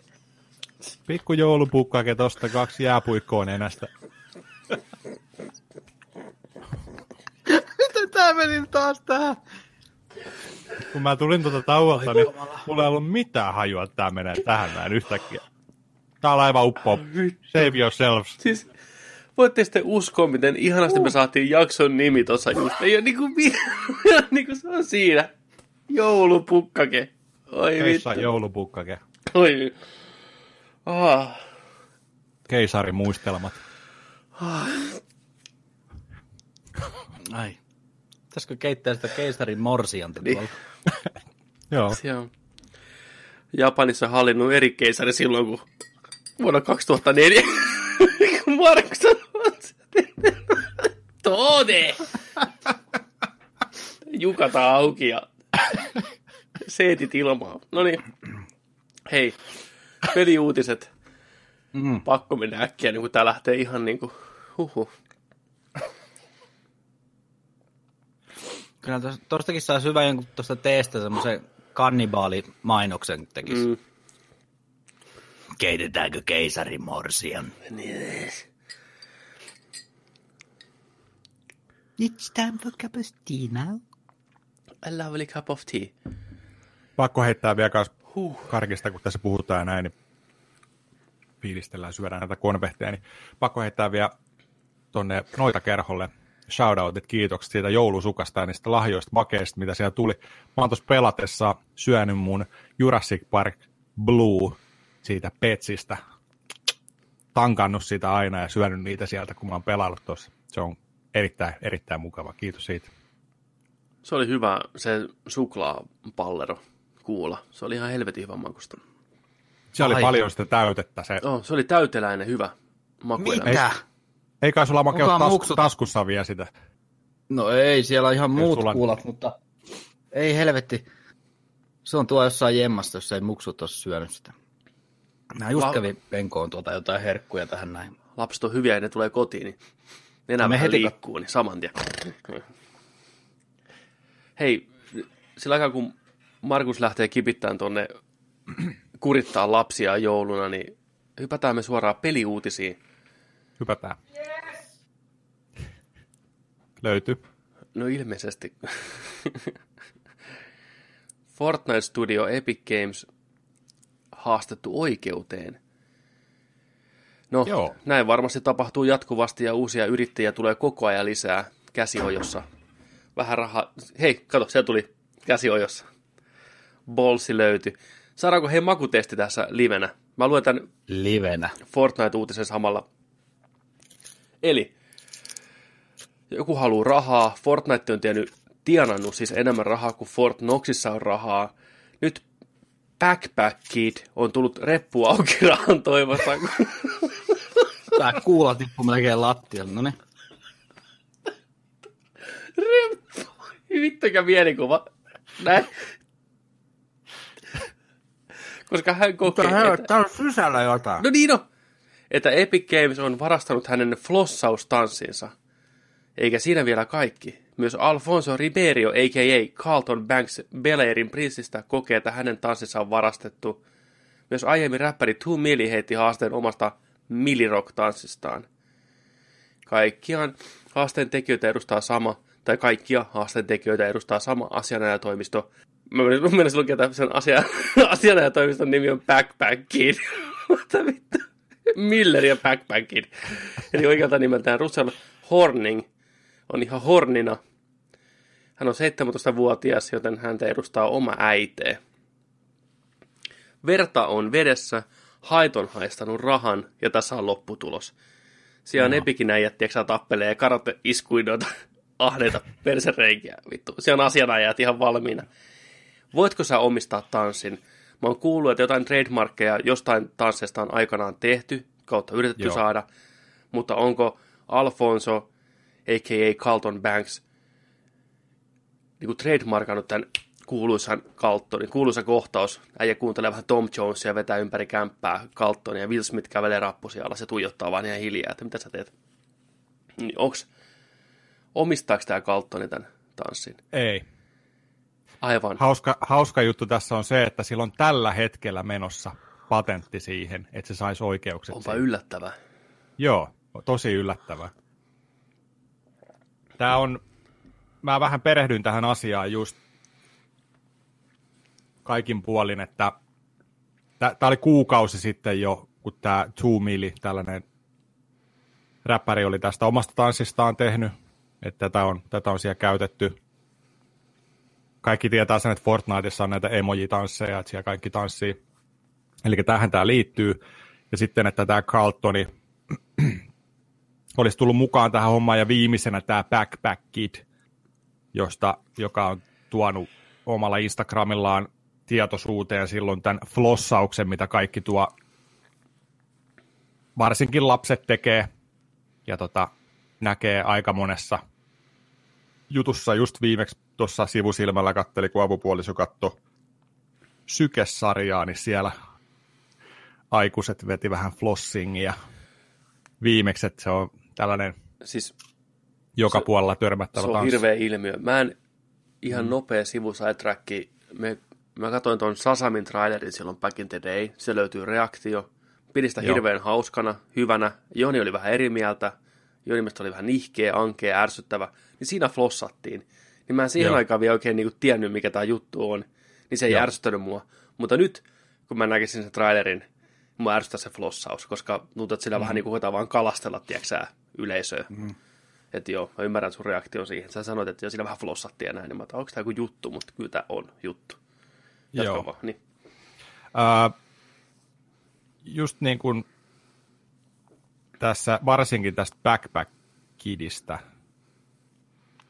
niin se on niin kuin viimeinen, joka tähän on lähtenyt mukaan, tämän saman asianajatoimistoon. Ja ne yrittää vielä saada vielä lisää sellaisia tyyppejä, jo- joiden kautta on tullut tällainen tanssi. Että mitä, mitä enemmän niillä on niin kuin porukkaa tämän niin kuin kanteen takana, niin sitä paremmat niin kuin he kokee, että heillä on paremmat mahdollisuudet, että nämä saisi niistä omista tansseistaan niin kuin korvauksia sitten, koska nämä on ilman, todennäköisesti he nyt väittää, että nämä on, en tosiaan tiedä puolta, mutta että, että tämä olisi niin kuin ilman lupaa kysytty. Ja voi hyvin ollakin, koska tämä on vaikea, on, on sanottu just, että tanssin omistamista on vaikea määritellä lain puitteissa. Olette varmaan samaa mieltä. No kyllä, ehdottomasti. Koska tässäkin oli vähän sillä että mä kävin kattoon tämän Backpackin videoita ja sitten mä kävin kattoon sen haastatteluita ja sitten siinä yhdessä, yhdessä tota noin, niin se esimerkiksi kertoi, että miten tämä se homma lähti. Se oli ollut jossain tanssipileissä. Niillä oli joku, joku rinki ollut, missä oli ollut tällaisia high school-lapsia ja tota, te- teinejä. Niin tota, sitten se oli heittänyt siellä sellaisen muuvin, tämän flossauksen, ja se oli saanut hyvää responssia siitä. Sitä pidettiin hauskana tanssina, kun se oli vuorossa siellä ringissä. Näin. Jossain vaiheessa se oli sitten pistänyt itsestään videon kotona kuvattuna, jossa se tekee sitä flossingia. Ja sitten yhtäkkiä sen toi Instagrami oli räjähtänyt. Ja sitten sitä oli alettu, alettu tota noin niin, ripostaan, ja Rihanna oli yksi niistä, joka oli ripostannut sen heti, sen tanssi.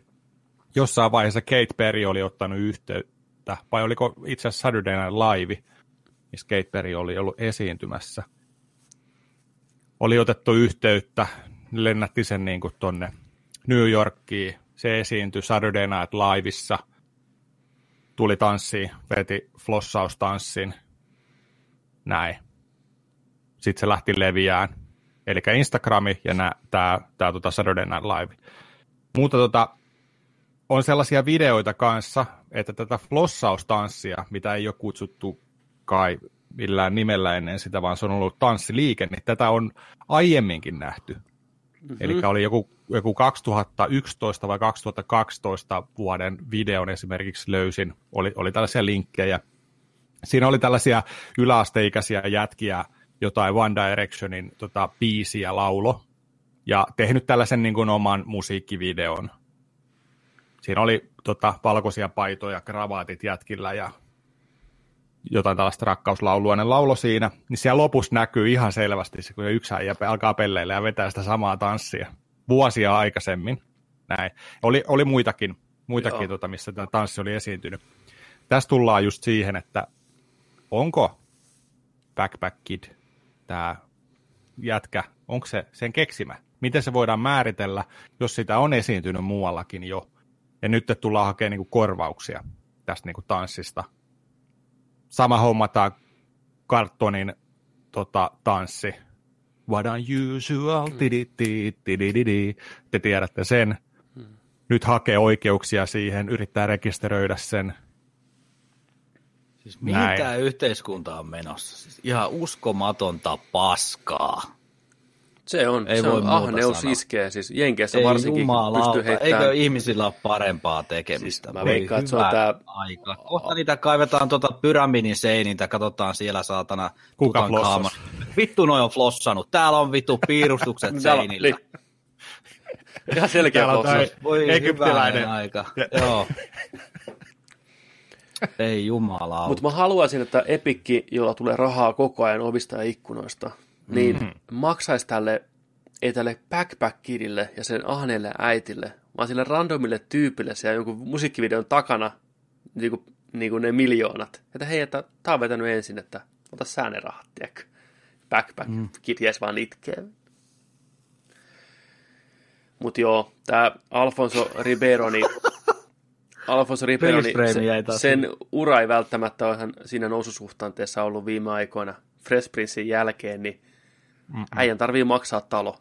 Niin ne haistaa mm. rahan. Jännä, että äijä ei haitannut yhtään, kun Destinissä oli sama tanssi. Tai World of Warcraftissa tyyliin sama tanssi. Mm. Ei ollut silloin mitään ongelmaa. Mutta nyt kun Fortnite tietää kaikki ja rahaa on mm. liikenteessä, niin jännä juttu. Tämä rupesi kiinnostaa. Ainahan tämä äijä on joutunut vetää joka paikka. Minä tahansa se menee. Menee se kahvilaa, menee se serkuille kylään. Niin ei sitä päästetä sisälle, kun se vetää ton tanssi. Ei. Vittu, ja reppuselässä aina loppuelämänsä on satana niitattu sen selkään kiinni. backpack boy elämä. Mm.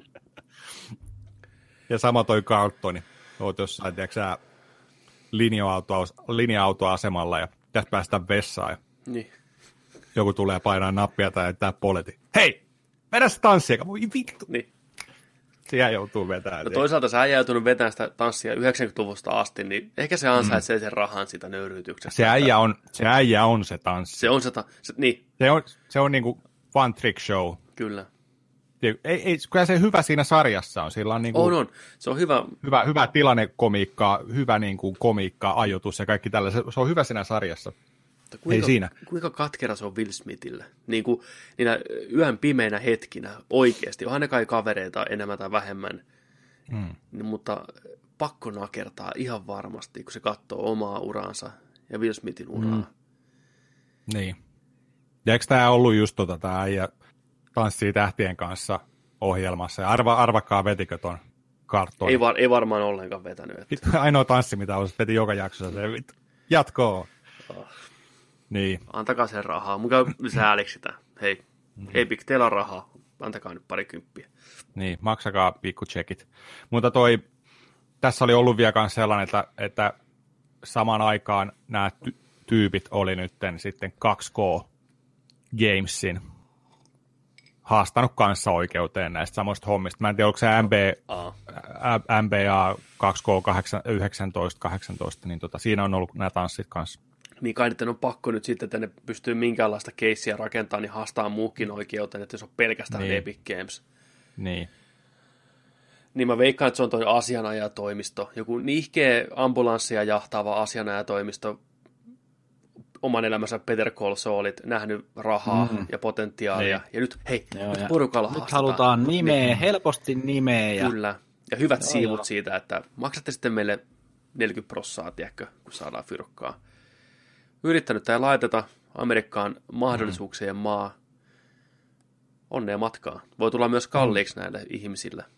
Kun ne Voi huomaakin, tulla. että niillä ei ole mitään keissiä, ne on pistänyt kymmeniä tuhansia taaloja näihin asianajajiin, joka saa joka tapauksessa rahansa.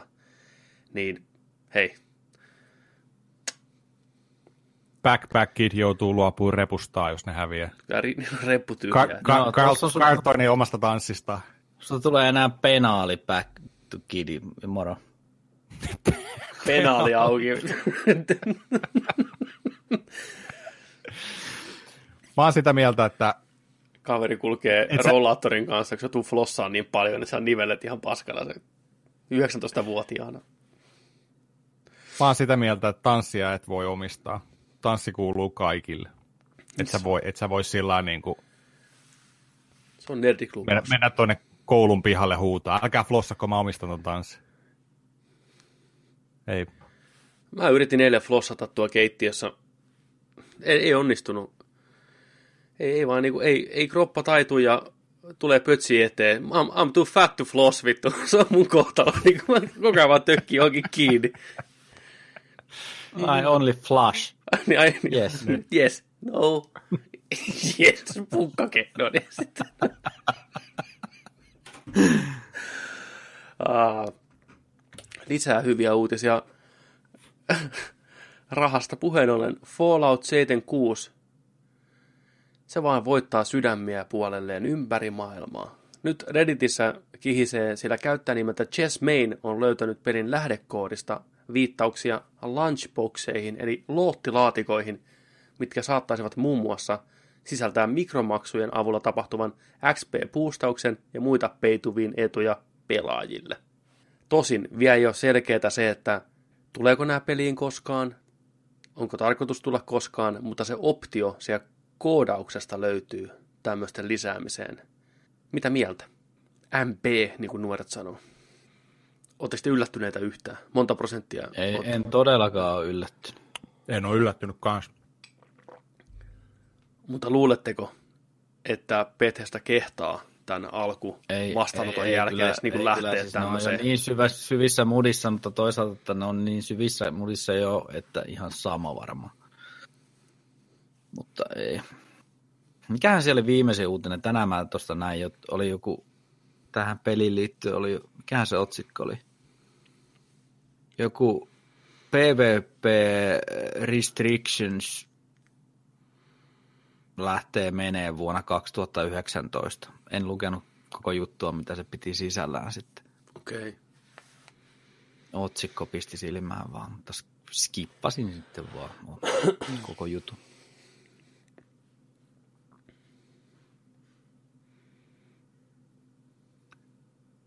En tämän uutisen jälkeen yhtään ihmetteli, että ne vetäisi ton pois. Mä ei ikinä niin kuin avaisi sitä ominaisuutta sinne, mutta mm. On kyllä mielenkiintoinen projekti ollut.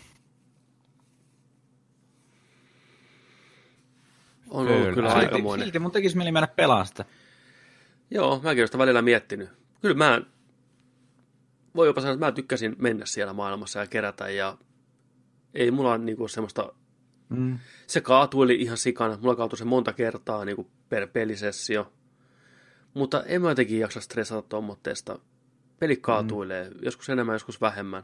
Käynnistää uudestaan. Pelin pääsi kuitenkin, okei, okay, latausajat aika pitkiä, mutta mm. suhteessa kuitenkin sinne maailmaan pääsi suht nopeasti jatkaa sitä, mitä oli tekemässä. Siinä on ihan hyvä checkpoint-systeemi. Ihan ok. Kyllä mä aion, aion sitä pelata jatkossakin ja antaa sille uusia mahdollisuuksia. Mm. Ja ne kehittää sitä koko ajan, se peli paranee koko ajan. Niin miksei? Ehdottomasti. Koska se oli tulossa se Monster Hunterin tota, lisäri? Ensi vuoden syksynä Ei. vasta. Et siihen on kyllä aikaa Ei, vielä. Mähän se nyt poistin sieltä no, pelaajalle Toresta, kun Nimenomaan. se oli siellä halvalla. Tuossa se, aamulla sen asensi jo valmiiksi. Yes. Se on hyvä.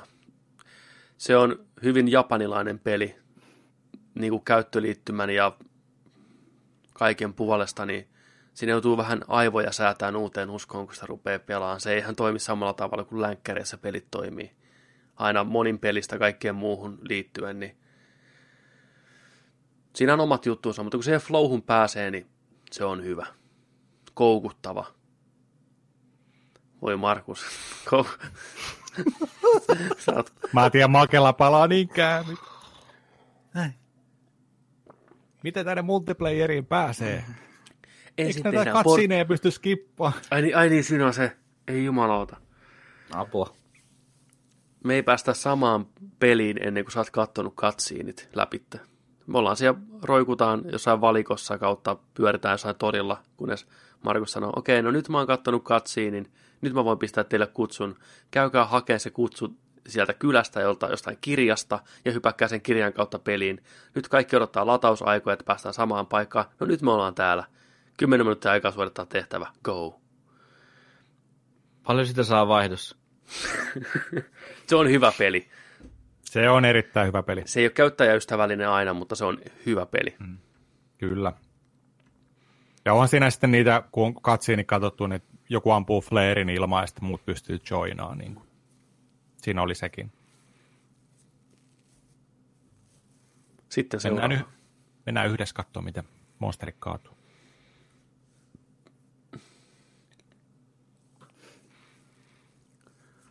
Otetaan tuohon nyt, kun päästiin vauhtiin, niin uutinen Tortillat avataan, eli torilla tavataan. Suomalainen Housemark on ilmoittanut työstämänsä isoa AAA-peliä. Mikä ja koska ja millainen se on, niin siitä ei ole mitään tietoa vielä. Homma on ollut kuitenkin sen verran kauan vireillä, jo pari vuotta, ja yhteistyökumppani, joka vielä toistaiseksi haluaa pysyä nimettömänä, on löytynyt. Eli homma etenee mallikkaasti, Hausmarkki on laajenemassa, ne on 70 työntekijää tällä hetkellä, lisää palkataan. Mutta ennen kuin tämä AAA-peli julkistetaan ja mitään muutakaan siihen liittyen, niin heitä tulee tämmöinen moninpeli Battle Royale kuin Storm Divers, mikä petaan pääsee rekisteröitymään nyt jo Housemarkin sivuilta. Okei. Okay. Iso vaihdetta silmää. Housemark on vanha suomalainen tiimi, mm-hmm. porskuttanut eteenpäin, tehnyt hyviä ja vähän vähemmän hyviä pelejä, mutta aina ollut niin kuin, teknologiassa kiinni. Aina kun tulee uusi konsoli tai jotain vastaavaa, niin mitä Housemark saa aikaan on se kysymys. Ja hyvän näköistä settiä. Storm Diversia, niin Miksei, monipeli Battle Royale. Siinä on potentiaalia.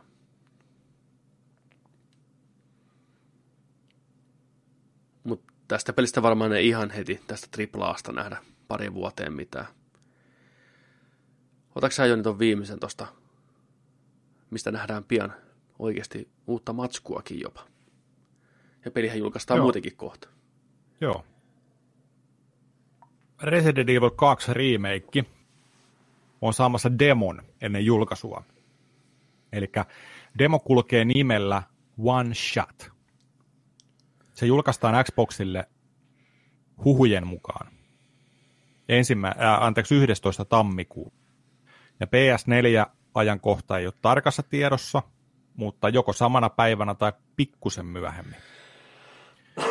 Ja siellä demon kuvauksessa oli lukenut, että pelaaja voi kuolla tässä demossa niin monta kertaa kuin tarvii, mutta demon peliaika on 30 minuuttia.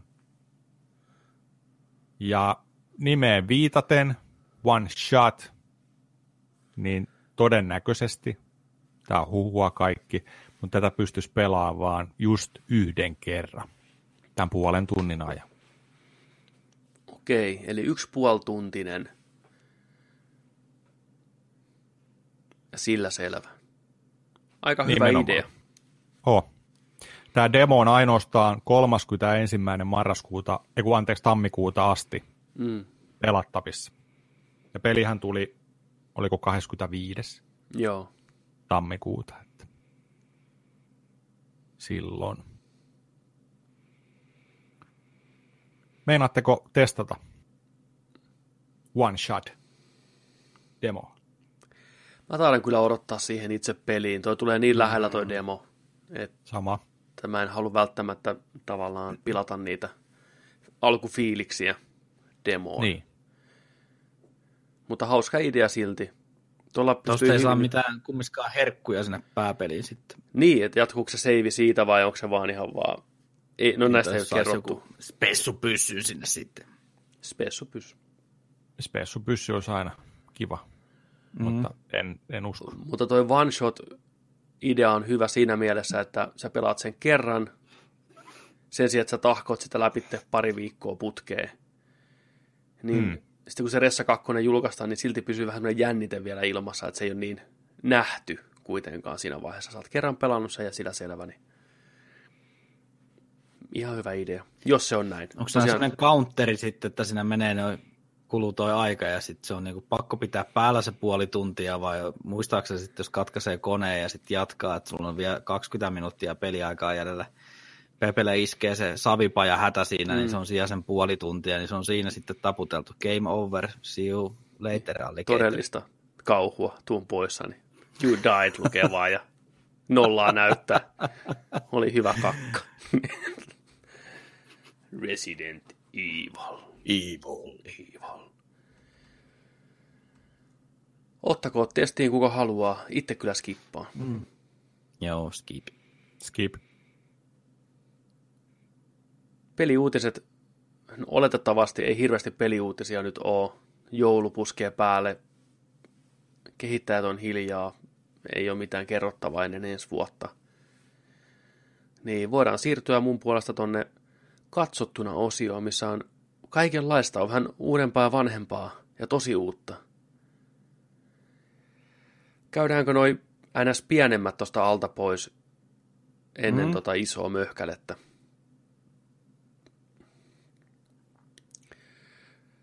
Otetaan toi Over the Garden Wall elokuva ensin käsittelyyn.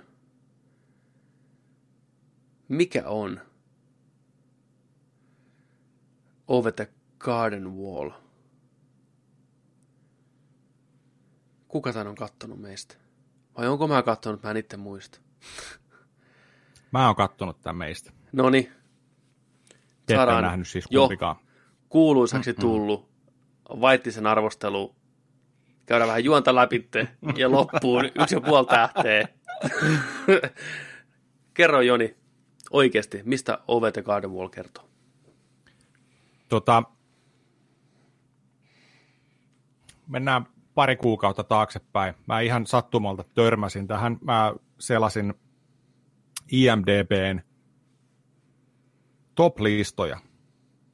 Pistin rankingit pisteiden mukaan ja tota, katoin elokuvia sieltä, että mikä siellä on tämän hetken niin kuin toi listaus, että onko siellä vielä, siellä on aina legendaariset ollut noin kummisetä ja Sean Sean Redemption aina taistelee joka vuosi ykköspaikasta ja näin ja näin, mutta sitten tota, rullailin sitä alaspäin ja törmäsin tällaiseen just kuin Over the Garden Wall.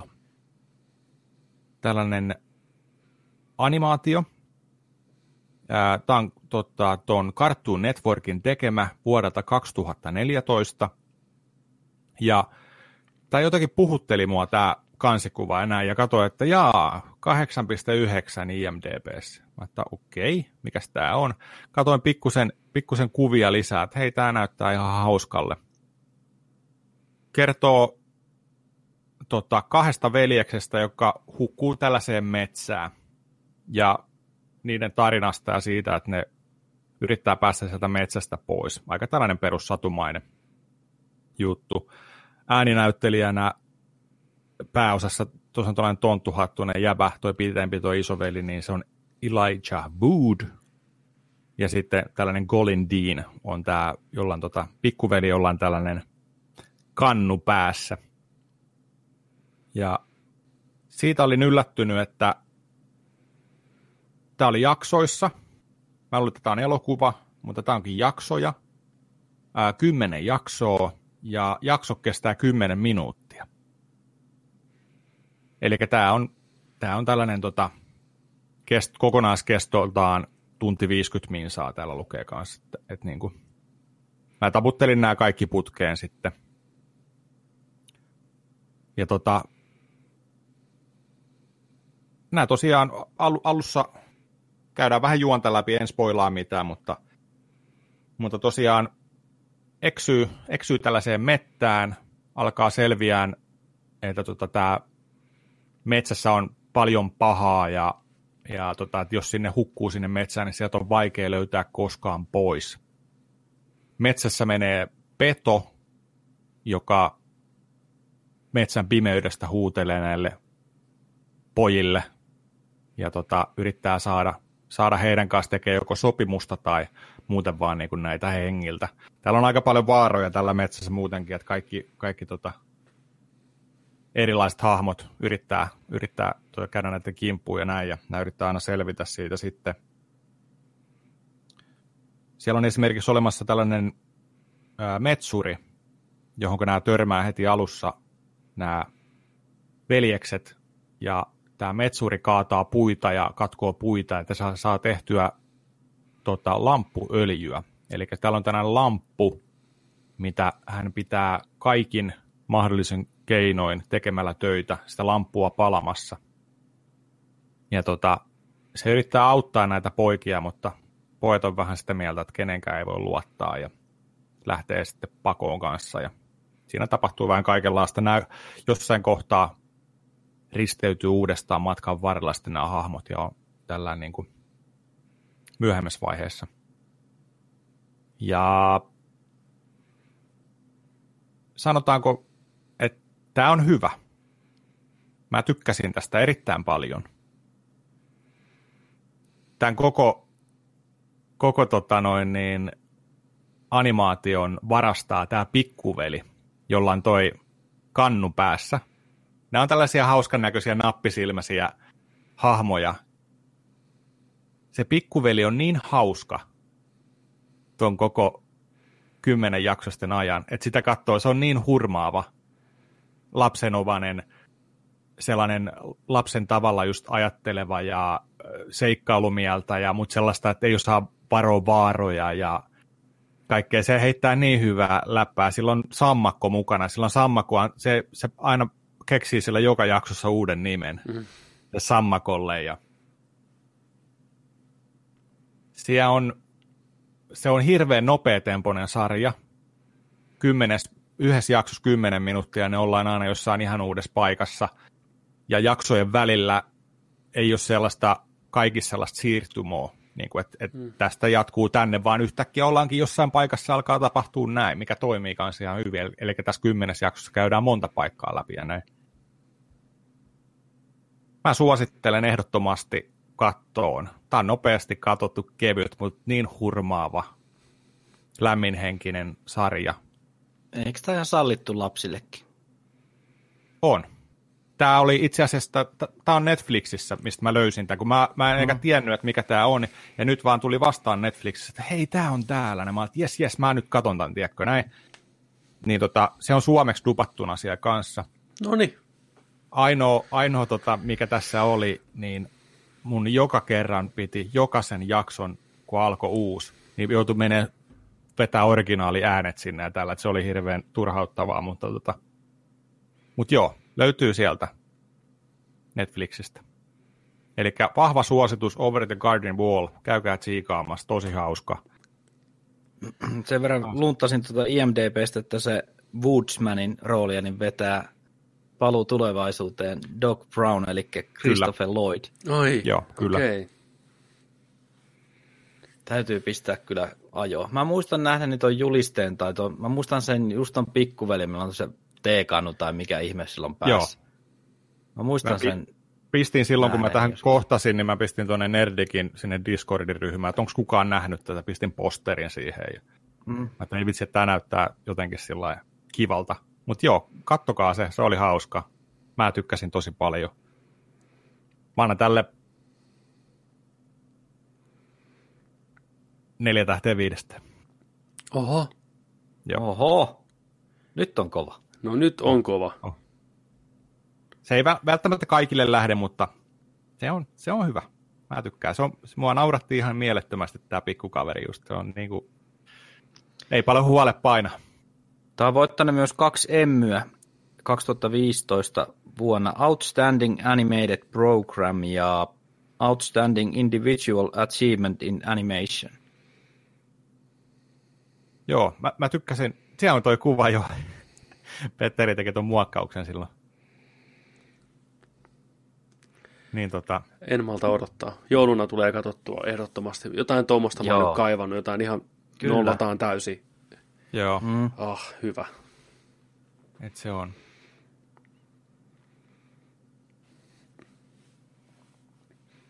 Eli Over the Garden Wall. Over Joo. the Garden Netflixistä. Wall. Hyvä. Joo, löytyy. Avatkaa ne muovit. Kattokaa koko perheen kanssa. Te, jolla on pieniä mukuloita, niin vahva suositus myös kaikille. Tota, sitten Bird Box. Oot, kumpi teistä on katsonut tämä? Tämä julkaistiin, oliko tämä 21. päivä tyyliin eilen? Vai Se koska? tuli eilen. Joo. Mm. Mä, tota, on tullut pihalle. mä näin sitä leffa ehkä puoleen väliin asti, mutta sitten mun piti lopettaa ja tulla pelaa Jakusa, niin se jäi, niin mä en ole ihan loppuun asti kattonut. Mitä mieltä saat tästä leffasta? Onko tämä Netflix peukku ylös vai Netflix laatu peukku alas? Sandra Bullock pääosassa hyvä idea. Vähän tulee mieleen aiemmin tänä vuonna äh, julkaistu kauhuleffa kuitenkin ehkä osittain. Kerro Bird Boxin tarina. Mikä homma? Mä en spoilaa mitään. Kiitos. Mä en spoilaa, koska mä haluan, että kun tää on niin tuore leffa, jengi ei ole kerinyt vielä katsoa sitä näin, mm. niin se on parempi, että sen ka- kokee katsomalla sen leffan. Tää, niin kuin sanoit tuossa, että tänä vuonna tulleeseen elokuvaan hirveän samantapainen, eli Quiet Place ja mm.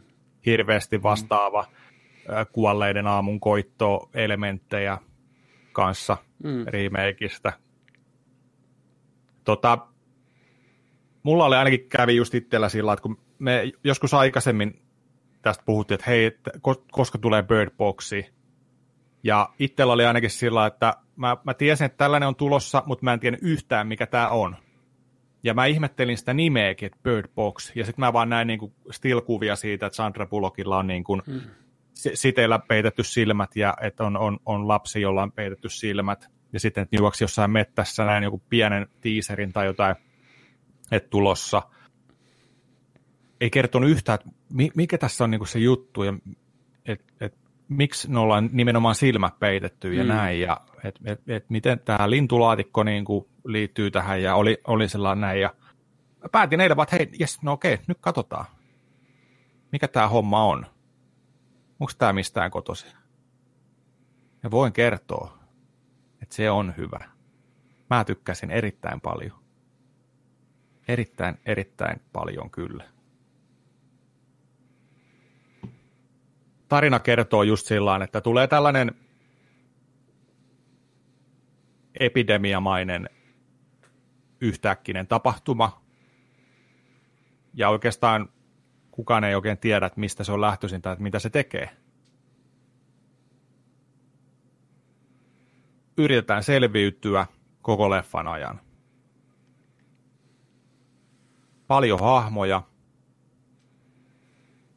Näistä hahmoista oikeasti välittää. Ja haluaa, haluaa että ne selviää. Siinä on yllättäviä juttuja. Siinä on hienoja yksittäisiä kohtauksia. Draamaa, actionia, jännitystä. Hyvä tällainen trilleri mä tykkäsin, tykkäsin erittäin paljon. Ja toimii ehkä just hyvin itselle sillä kun mä en tiennyt mitään tästä elokuvasta.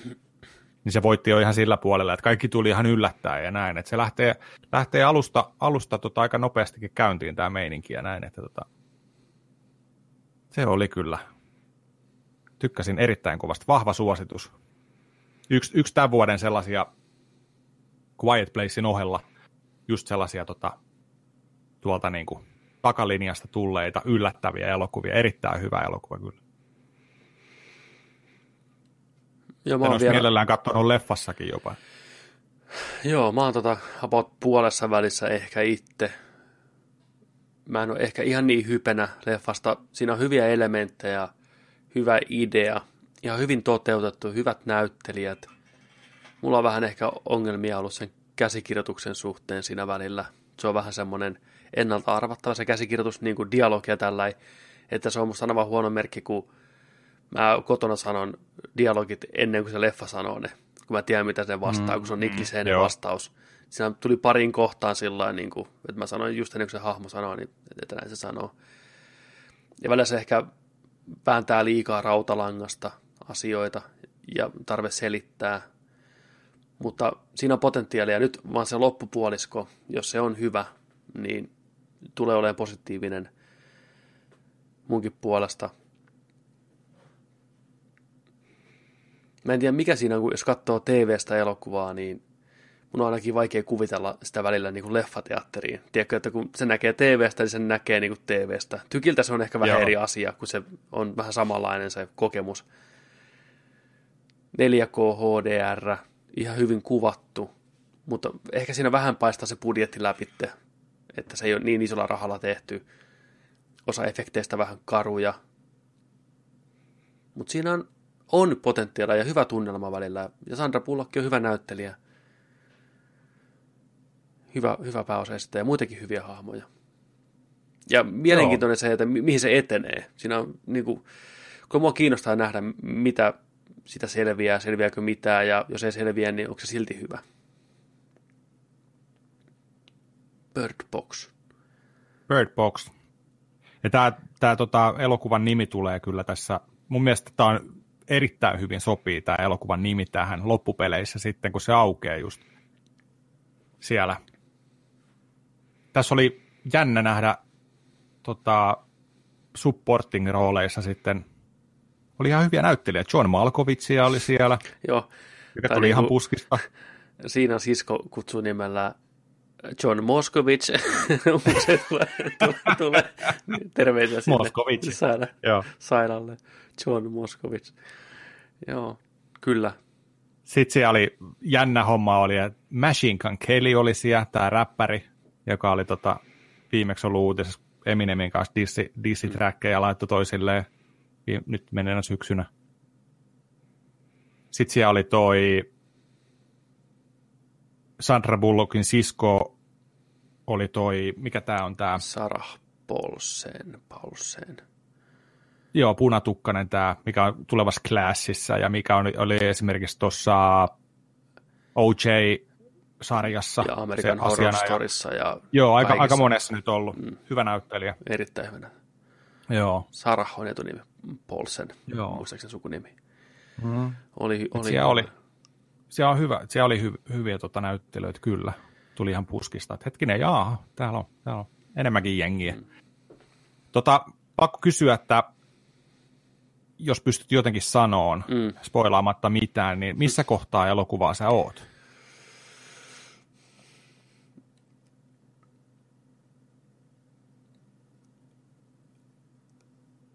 öö, kohtaus, missä näkyy, tai missä on siima ja mökki ja vene. Okei. Okay. Siima, mökki ja vene. Vene. Mökistä on tultu pois. Takaisin veneeseen. Tämä kuulostaa mun ihan viikonlopulta tuo kivirannan mökillä. niin. Kyllä. Mutta varmasti puhutaan tulevaisuudessa lisää, kun kaikki meistä on nähnyt tämän, niin ihan spoileri. Mm. Mm. Ja mä ammun tämän kyllä tässä joku päivä kyllä Joo. lähiaikoina tulille. Samaten toi Over the Garden Wall. Vahva suositus Bird Boxiin. Mitäs muuta me ollaan katteltu? Täällä on vaikka mitä. Me Vielä. Käytiin, jo, vedettiin, löydettiin aikakone Jonin kanssa ja Joo. käytiin leffassa katsomassa jouluklassikko, yksi kaikkien aikojen vaikutusvaltaisempia elokuvia, lanseeras yhden miehen superstaraksi kertaheitolla, eli alkuperäinen vuoden 88 John McTiernanin ohjaama Die Hard. Oikein elokuuvissa kuule katsomassa. Ai vitsi, oli kyllä niin hieno kokemus, että Se oli hieno kokemus. Nähdä Die Hardin isolta kankaalta, kovat äänet, hyvä meininki. En ole monen vuoteen nähnyt. Ja mä olin erittäin yllättynyt siitä, miten hyvin se elokuva on kestänyt aikaa. Kaiken puolin. Ja paljon uusia semmoisia kivoja juttuja, mitä aikaisemmin en en olisi pannut merkille elokuvasta. 30 vuotta sitten tullut pihalle. Kyllä söi miestä, kun mä en päässyt mukaan. Ketuttaa. Uskon. Siinä, siinä niin kuin, kun sitä katsoi sitä leffaa, niin mä mietin, että miten niin kuin, tajunnan räjäyttävä kokemus se on ollut vuonna 88 niin kuin oikeasti, kun se nytkin oli niin viihdyttävä ja hyvä, vaikka se on nähnyt niin monta kertaa, Hmm. Niin miten huikeata se on oikeasti ollut back in the day nähdä se. Se on ollut ihan omaa luokkaansa.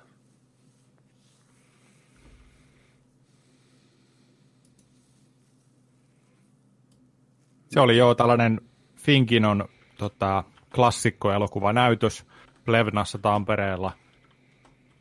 Ja tota, tällaista, tällaista tietoa kuulin, että, että Finkino oli, tota, nämä työntekijät oli saanut äänestää tällaista jouluelokuvaa, mikä näytetään niin kuin ennen joulua. Se oli heitelty Bill Ferrellin elfiä. Kaikkea tällaista oli saanut ääniä. Jengi oli äänestänyt sitä Die Hard, Die Hardi, oli voittanut sitten tämän äänestyksen, mikä oli erittäin hieno. Ja heti kun kuultiin tästä hommasta, että hei, tuo olisi yksi iltanäytös yhtenä, yhtenä iltana näytetään alkuperäinen Die Hardi tuota Finkinossa, niin Mm. saman tien, saman tien liput. Se oli, oli niin hieno nähdä, tai a, saada mahdollisuus nähdä se isolta kankaalta elokuvissa, mihin ei ole ikinä ollut itsellä niin kuin mahkuja, koska mä oon nähnyt se joskus VHSltä ekan mm. kerran. Ja näin, niin tota, se oli sellainen, oli niin kuin pakko tarttua kokemukseen. Ää, se leffa oli alkuperäinen, se ei ollut mitenkään remasteroitu. Se oli ihan alkuperäinen. Tuskin nyt miltään Kelalta tuli, mutta kumminkin. Joo, ei ollut niin skarppia, oli vähän rakeisuutta ja epäpuhtauksia, mutta sopi hienosti tunnelmaan. Eikä siellä ollut tekstejä muuten ollenkaan. Joo, se, se tuli yllätyksenä, että ei ollut subtitleja ollenkaan. Mm. Mutta en tiedä, onko näissä muissa, mitä niitä on ollut klassikkonäytöksiä, niin tota, onko niistäkään ollut sitten, mutta tässä, tässä ei ollut. Alkuun se oli vähän sellainen hetkinen, että tuli mieleen, että ö, unohtiko joku painaa päälle ne tuolta tai tällainen, ja sitten oli, että no, ei ihan sama, että niinku, ei, se, ei se haitannut mitenkään, mutta heti huomasi, että nyt, nyt jotain puuttuu. Mm. Niin kuin, että. Mulla saattaa mennä joskus aika pitkäkin aika, että mä niitä hyvin harvoin luen edes. Niin, jotain Netflixiäkin, niin sitten kun ne mennyt jostakin syystä pois päältä sieltä, niin mm. jossain vaiheessa vaan tajua, että ei, tässä ei ole muuten noita tekstityksiä edes päällä nyt.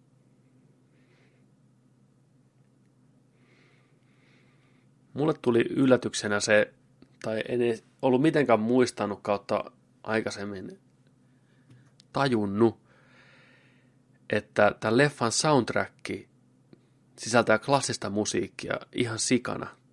Beethovenin yhdeksäs symfonia, tunnetaan nimellä Ode to Joe, Joy, niin se on siinä leffassa melkein koko ajan, ja se mukautuu sen leffan teemaan, niin kuin, aina kun on pahiksi niin se soitetaan sellainen niin kuin äkäisesti ja vihaisesti ja noilla jousilla – ja sitten siellä lopussa, kun viholaiset saa auki sen holvin, niin sitten se pamahtaa niin kuin virallisesti soimaan oikein kunnolla. Ja se oli koko sen leffan aikana. Se oli mulle ihan niin kuin, en mä ollut muistanut yhtään, että siinä käytetään niin kuin Beethovenia musiikkina leffassa. Koko leffan ajan. Että se on mm. ihan jatkuva teema siinä.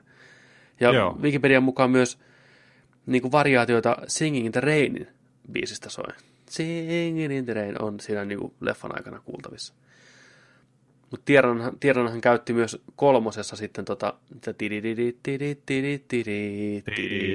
tosi paljon siinä. Ilmeisesti tuttu homma, mutta joo, mä olin tosi iloisesti yllättynyt tästä Beethovenista.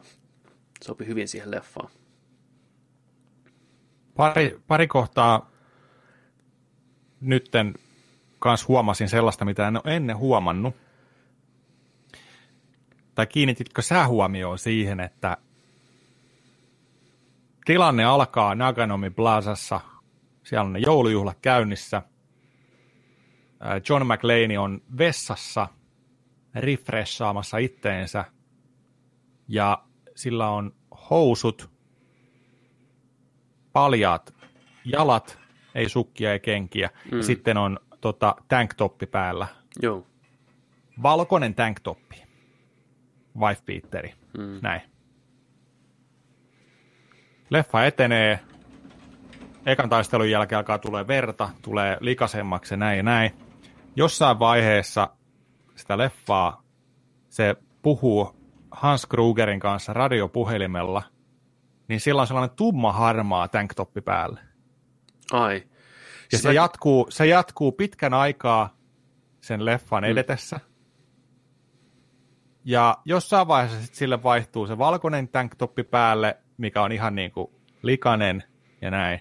Huomasitko sellaista? Mä huomasin sen, että tyylin ekan toimintakohtauksen jälkeen se tanktoppi vaihtoi väriä, että se oli ihan niin kuin, just niin kuin ruskea kautta harmaa, että se oli mukavasti heti niin likainen, mutta se välillä taas oli niin kuin, taas valkoisempi.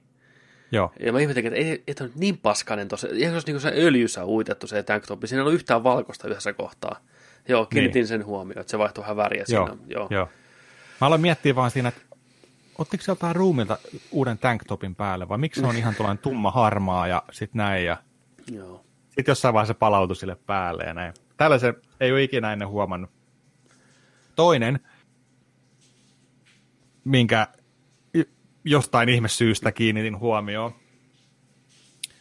Die Hard-universumi ja Batman 89-universumi on nyt virallisesti liitetty yhteen, koska siinä vaiheessa, kun ne varkaat saa sen holvin auki, niin ne alkaa katsoa, että mitä kaikkea siellä on. Mm. Ja sitten se sanoo, Hans Krugeri sanoo sille yhdelle tota, henchmanilleen, että ota toi. Niin siinä maassa on vinossa, tai niin kuin ää, kyljellään pystyssä oleva taulu. Niin se taulu on sellainen taulu, missä on palettitanssijoita – mistä mä muistin sen, oli se, että Batman 89, kun Jokeri menee sinne taidekalleriaan digiveiliä tapaan sinne, kun se pistää, pistää toi maski päähän, ja tulee tällainen, kun se tulee tanssia ja maalaa niitä tauluja, mm. niin se, se on yksi niistä tauluista, mikä se maalaa. Se tanssii, eikö, se, eikö sen, sen toi joku roistosia tanssii mun mielestä tällainen, niin se maalaa sitä taulua mm. tällainen, tanssii pallettitanssia. Se on se sama taulu. Onko se joku kuuluisa taulu vaan? Todennäköisesti. Niin, joo. Mutta mä tykkään sun ideasta, että ne on samassa universumissa. Mm. Se on nyt siellä Holvissa, mm, sitten se kyllä. on siellä taidenäyttelyssä jossain vaiheessa. Kyllä. Joo, kyllä. Tässä on yhteys.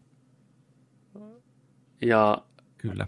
terveisiä myös sille tyypille siellä leffateatterissa, joka tuli katsoa näytöksen farkuissa ja tanktopissa. Se istui semmoinen jantteri wife Peterin päällä yleisössä. Oh, kyllä, oikein meininki. Nice. nice. Mä en nähnyt sitä, mutta niinku, iso propsi äijälle kyllä. Huikee. Oli vähän kuumottava tilanne leffassa. Ihan tupaten täynnä sali, aika pieni sali, mutta se oli 60-70 ihmistä ehkä apauttirallaan. Kesken leffan meidän takaa lähti Jantteri hirveällä könyämisellä ja rymyämisellä vessaan. Joo, mikä, mikä homma? Se, se juoksi, tiedätkö, vessaan näin, osu kaikkiin matkalla. Se oli lähtenyt sitä menee, mutta tuli mieleen, jumalauta, se jätti kuin pommin tuonne, tiedätkö penkkinsä alle, ja kohta jysähtää, että sanoo, että hän tulee katsoa vittu Die Hardia, Tiedätkö? Kyllä sillä taisi sysättää sen pommi sinne pyttyyn. Onneksi se tuli takas mennä morpas vähän kuumottaa, kun se lähti niin sanotuksi, haputen menee sieltä hirveällä paniikilla. Joo. Ja just sillä että kun se juoksi meidän takana, mm. niin se lähti, tiedätkö hyvät ei olkapäät, tiedätkö niin. Tämä kyynärpäät meidän takaraivoihin, sillä niin kuin, Joo, mä ihmettelin, että mikä, mikä, tuli, mikäs kiire siis, siellä tuli jolle. Kiitos, kiitos nykypäivänä, tuli go, saman tien mieleen. go. Joo. Kun oli näitä kaikkea leffa-hyökkäyksiä Jenkeissä, kun jokin mm. niin saman, se on jättänyt, tiedätkö, että hän menee katsomaan vähän Die Hardia rajaa, että hän on itse kanssa tämmöinen Hans Gruber, vittu. Ja... Kyllä se mennään juoksi sillä lailla. Taisi tulla vaan näätä pihalle. Et, niin kuin viimeiseen asti niin. odottanut, niin näätä vähän Eikä se halunnut missata yhtään hetkeä Die Hardista. Mm. No se voi olla. Ja ei voi miestä syyttää. Ei viittinyt siihen kokis, mm. kokis tuota mukiin vetää, tiedätkö? Niin. Ja mä olin unohtanut myös, miten hauska tämä leffa oli. Varsinkin, miten niinku poliiseja pidetään ihan pellenä. Ensin tulee ne poliisit paikalle, sitten tulee nämä isoherra poliisi paikalle, mm-hmm. ja sitten tulee FBI-äijät. Ja no. kaikki ihan pellejä, vittu.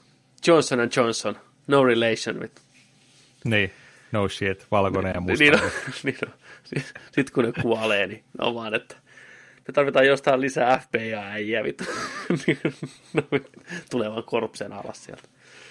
Se oli kans yllättävä, mihin en ole kiinnittänyt koskaan huomioon, että silloin kun tulee tota LAPDin tota, nois vatit, mm.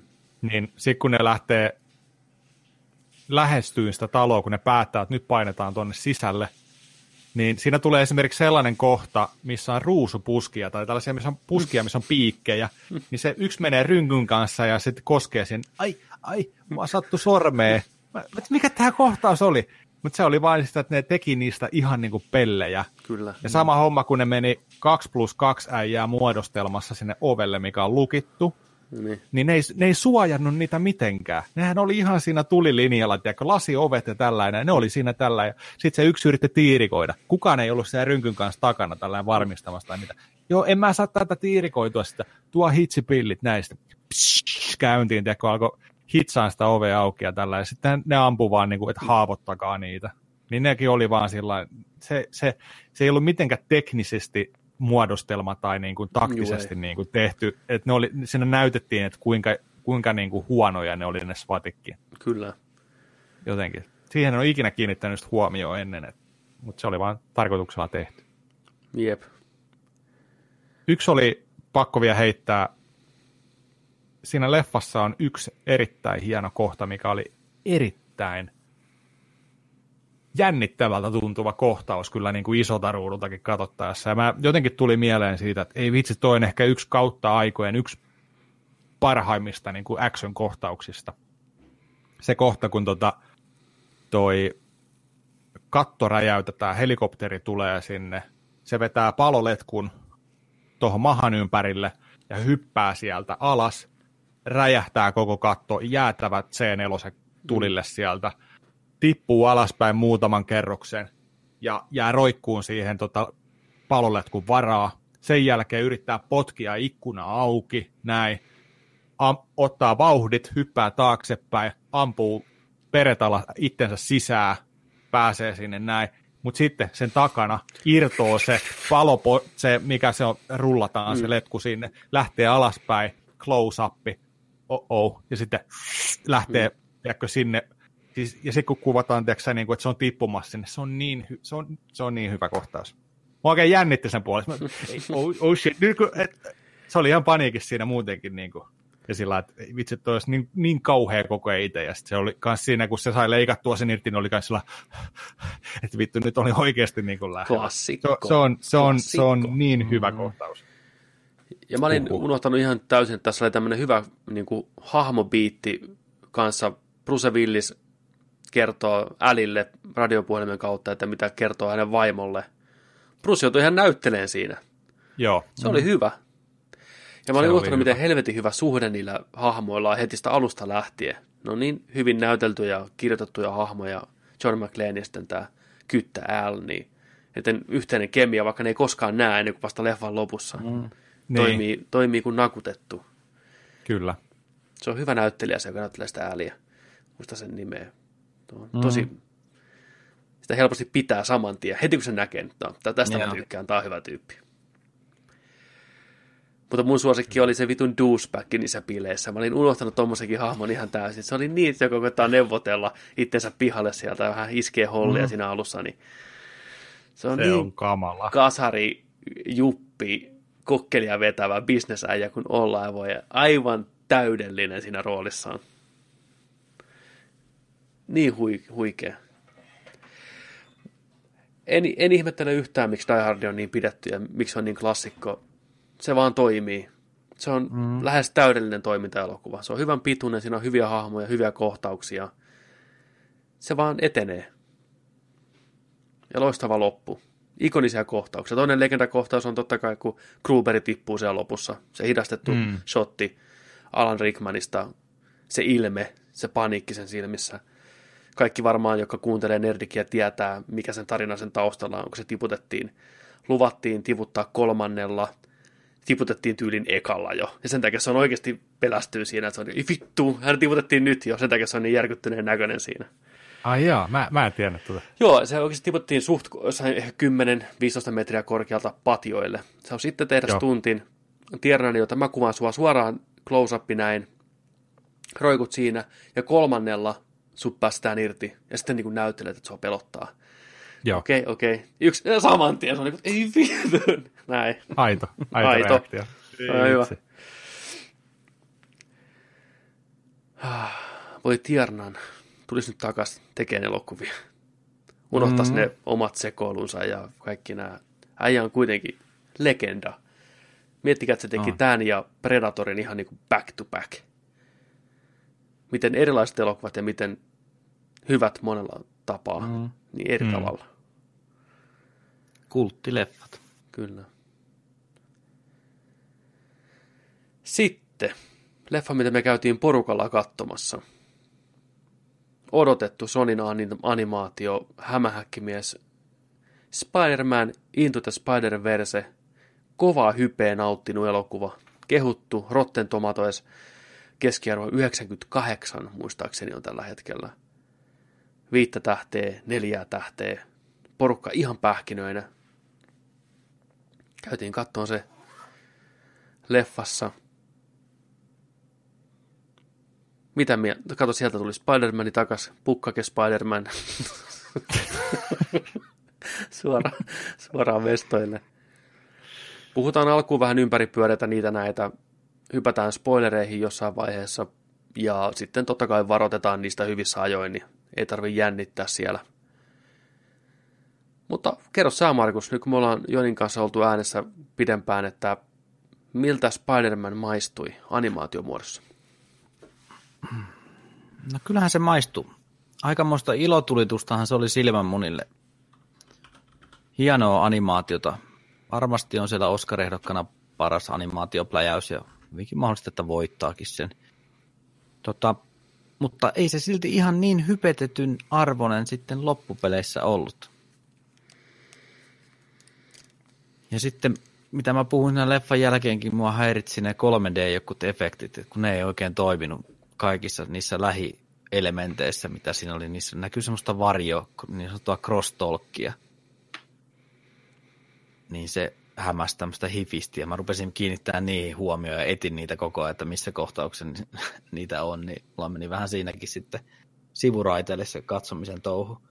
Ja sittenhän se oli Imaksille vai Limaxille tehty, Imaksille tehty. Mm. Niin tota, olisi kiva nähdä se ihan oikealta Imax kankaalta lasien kerran ja 3 d ehdottomasti. Tarinahan siinä on semmoinen aika perus sarjakuva mainen. Niin. Mä olisin kaivannut vielä enemmän siltä. Paljon enemmän. Ne kaikki muut pienet sankarit, mitä sieltä toista universumista tulee, ne muut hämikset, niin niille annettiin ihan liian vähän ruutuaikaa, plus että olisi voinut käsikirjoittaa sen paljon hauskemmaksi. Huumoria lisää ja enemmän ruutuaikaa näille kakomaanisille. Oikein pistää niin kuin viime, viimeisen päälle niin kuin sekopäistä meininkiä siellä. Sitten mentiin tämmöisiä turvallisia juonenkuvioita myöten. Varman päälle otettiin niin sanotusti. Ei ollut munaa lähteä niin kuin revitteleen tarpeeksi. Hmm. Mitäs Joni? Ihan hyvä maku sitä jäi silti. Niin positiivinen kuitenkin. Mennään tähtiin mm. vähän myöhemmin. Mitäs Joni? Joo aika samoilla linjoilla Markuksen kanssa kyllä. Aika, aika tuollaisella perus elokuva kautta animaatioelokuvan juonella. Ei yllätyksiä. Leffa ei ollut hauska. Ei ollut hirveästi tällaisia hauskoja kohtauksia, mitä odotti, että siinä olisi ollut paljon.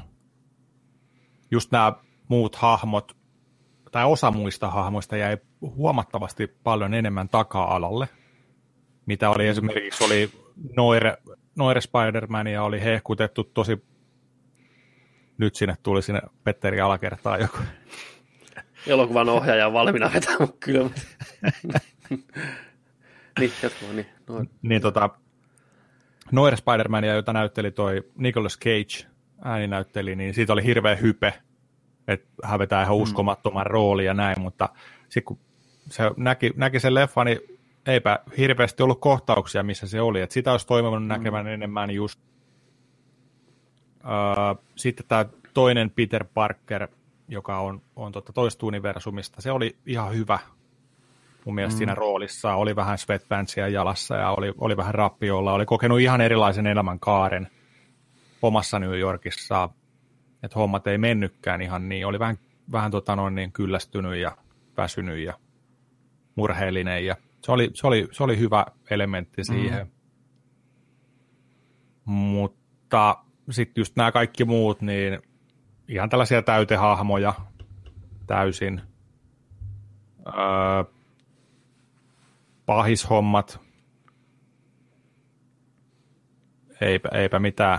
Just tällainen perus meillä on se, teillä on se, yritetään saada toi, noin ei saa käynnistää tuota, yritetään sulkea toi taistelu, hyvä voittaa. Just tämmöinen niin kuin, mitään sanomaton juoni. Ainoa, mikä sen leffassa mun mielestä oli parasta, tai ainoa, siis tämä oli ihan, ihan niin kaikki puoli ok, mutta ei mitenkään räjäyttänyt missään vaiheessa mitään tajuntaa. Tämä on visuaalisesti erittäin hieno. Mm. Mä tykkäsin sitä artista ja siitä, kun vaihdeltiin sitä arttia. Esimerkiksi lopputeksteissä niin hienosti oli tehty myös tällaisia taidemuotoja Spider-Maneista ja niiden maailmasta. Mutta tota, mä tykkäsin eh, siitä artista ja mä tykkäsin väri, värimaailmoista, mitä siinä oli käytetty tosi runsaasti. Et siinä oli päästetty ihan taiteilijat vapaaksi täysin. Se, se, on, se on mun mielestä hienointa tuossa elokuvassa. Ää, siitä voi olla montaa mieltä just tuosta nyki, vähän nykivästä animaatiosta, tiettyä liikkeestä. Se haittasi kyllä välillä. alussa se haittasi, jossain vaiheessa se unohti, jossain vaiheessa se tuli vähän takaisin taas. Riippuu ehkä vähän kohtauksien nopeudesta ja tällaisesta, mm. että kuinka paistaa se läpi nopeassa toimintakohtauksessa vai ly, niin kuin hitaassa keskustelukohtauksessa tai tällainen, niin se oli vähän ehkä sellainen itselleen vähän rikkova tekijä. Mutta tota, ja sitten just se, tota, Markus just selitti siitä, että kun se 3D ei toiminut aina, ja tota, mä en eka hiffannut, mitä niin Make tarkoitti sillä, että oliko sulla lasit rikki tai tällaista. Make alkoi mulle selittää, että ei, ei, että huomasitko sillä, että, että siinä keskellä oli näin ja sitten reunemmalla ei ollutkaan. Sitten mä että hei joo, mä huomasin kanssa, eli kaikki jutut ei ollut, niin kuin tuntuu, että ei ollut päällä. Niin kuin siinä tuossa tota, 3 d että oliko se kuva koko sitten e, e, tarkoitettu erilaiseksi just tuossa noin versiossa, mikä me nähtiin tai jotain. Se, se, se vähän rikko siitä kanssa sitä, siitä tota juttua. Mutta sellaisia, sellaisia kohtauksia oli aika, aika montakin. Ja tota, mutta joo, vähän, vähän jätti kylmäksi kyllä. Mm. Elokuva. No, tota, mitäs, se... spoilaamatta, niin mitäs mieltä olitte niin kuin Milesista? Miles Morales hahmo pääosa näyttelee tämän leffan Spider-Manin pääosaa. Mm. Uusi hahmo monelle varmasti, joka on katsonut vain elokuvia ja näin poispäin. Ehkä viime aikoina nousi enemmän mainstreamiin uuden Spider-Man-pelin myötä tietoisuuteen. Animaatiosarjassa on omaa. Ja sarjakuvissa nyt ollut jo kuitenkin kauan jo kuitenkin, ettei se mikään uusi hahmo ole mutta monelle uusi. Mitä mieltä? Kuitenkin erilainen hahmo kuin Peter Parkeri. Toisaalta mm. osittain samoja elementtejä totta kai, mutta eri lähtökohdat ihan täysin. Mm. Pidittekö te Milesista? Mun, mun mielestä se oli ihan tuommoinen hyvä mauste. Joo. Ei mulla ollut sitä mitään mm. vastaan. Mm. Se on sellainen virkistävä erilainen. Joo, mä ihan tykkäsin kanssa. Se on kuitenkin teini, teini jantteri, niin mun mielestä ne onnistu hyvin sen tuomaan siihen esiin. Heti se eka kohtaus, mm. missä se näkyy jammailee musiikin tahtiin, fiilistelee, mm. niin on heti, että joo, mä, mä dikkaan tästä pennusta, että on mm. ihan, ihan mukava. Ää, elokuva, okei, no asiat mikä toimi.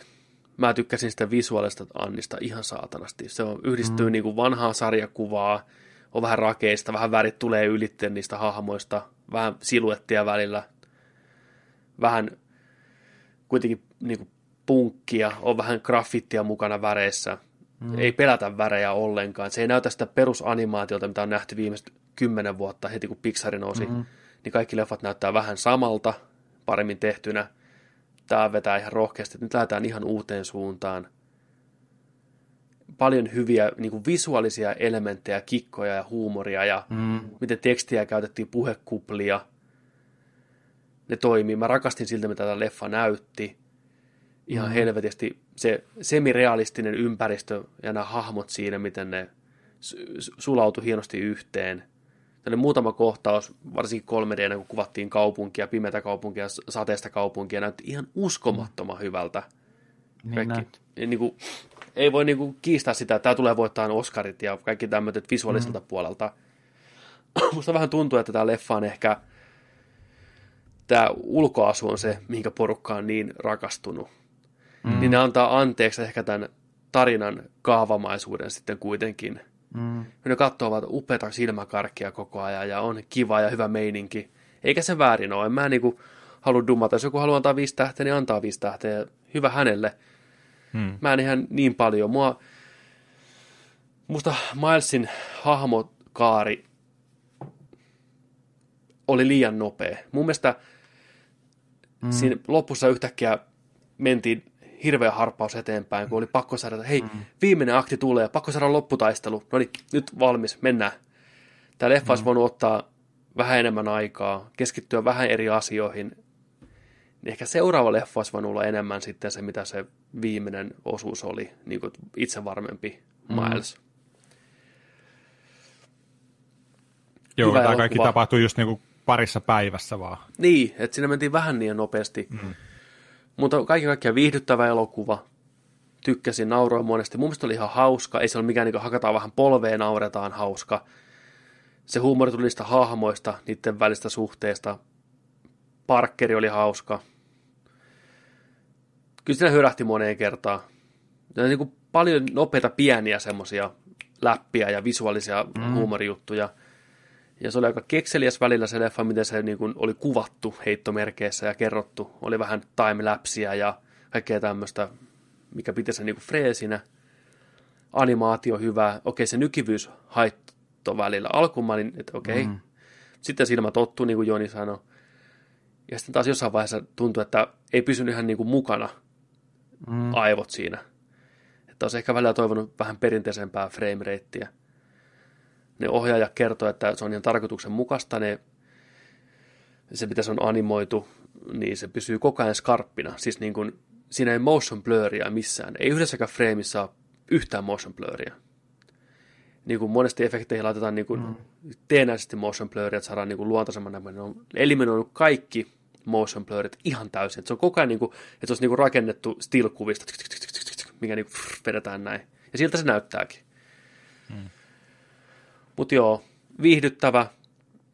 Mun mielestä ei ehkä se hypen arvoinen, mutta suosittelen ihmisiä menee kattoon, tekee oman johtopäätöksen mielipiteen.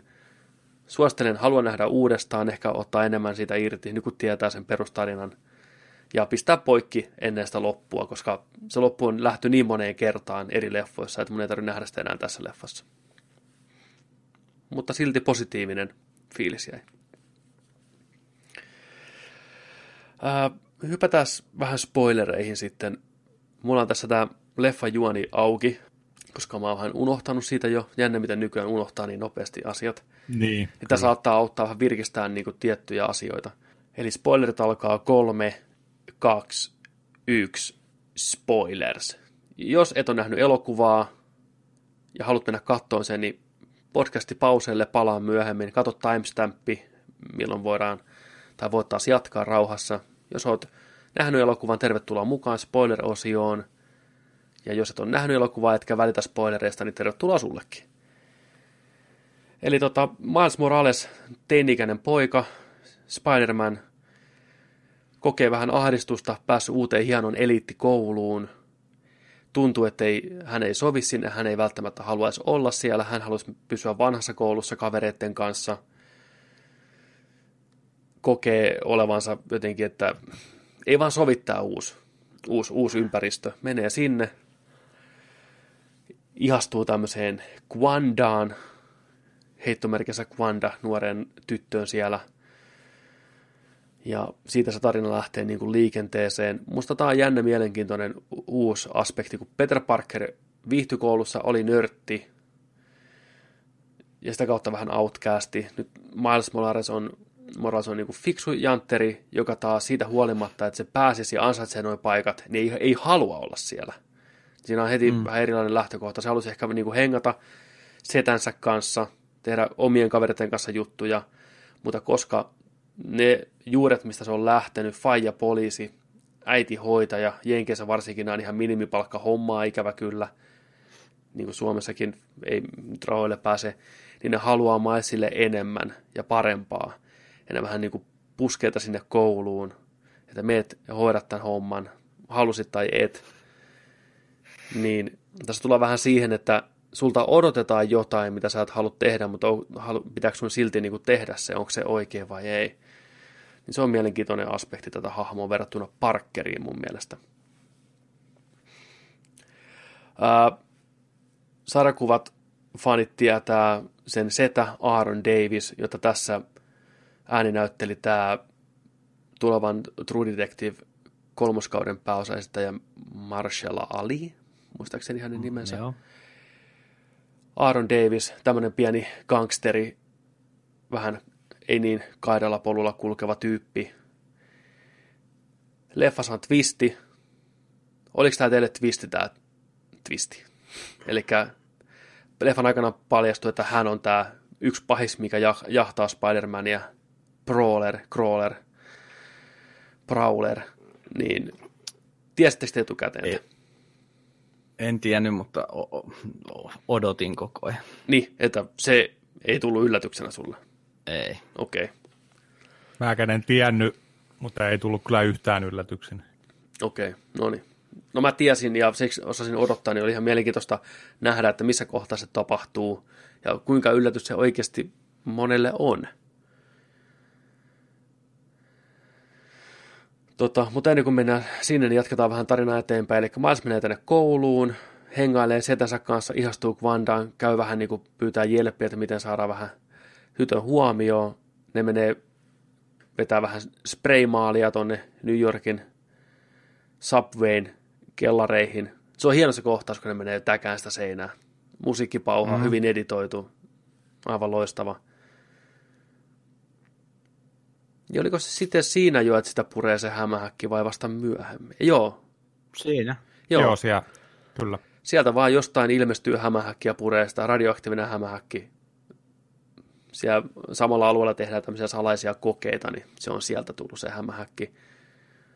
Näiden käsikirjoittajien Milleri tota, oli Empire-podcastin haastattelu, niin se kysyi se haastattelija, että niin, että sitä vähän tuntuu, että se Spideri vaan niin yhtäkkiä ilmestyy sinne että mistä se niinku tulee. Olisi tällä pitempi kohtaus siihen, että oli heillä, että heillä oli niinku semmoinen pieni pätkä, missä selitetään, että täällä tehdään tämmöisiä tutkimuksia ja yksi hämähäkki on kadonnut, mutta äkkiä huomattiin, että ei ketään kiinnosta. Ihmiset tietää, mistä hämähäkkimiehet tulee. Ihan sama, näyttäkää se vitu hämähäkki ja mm. pistäkää se niinku homma etenee. Niin, niin leikkaa sen pois.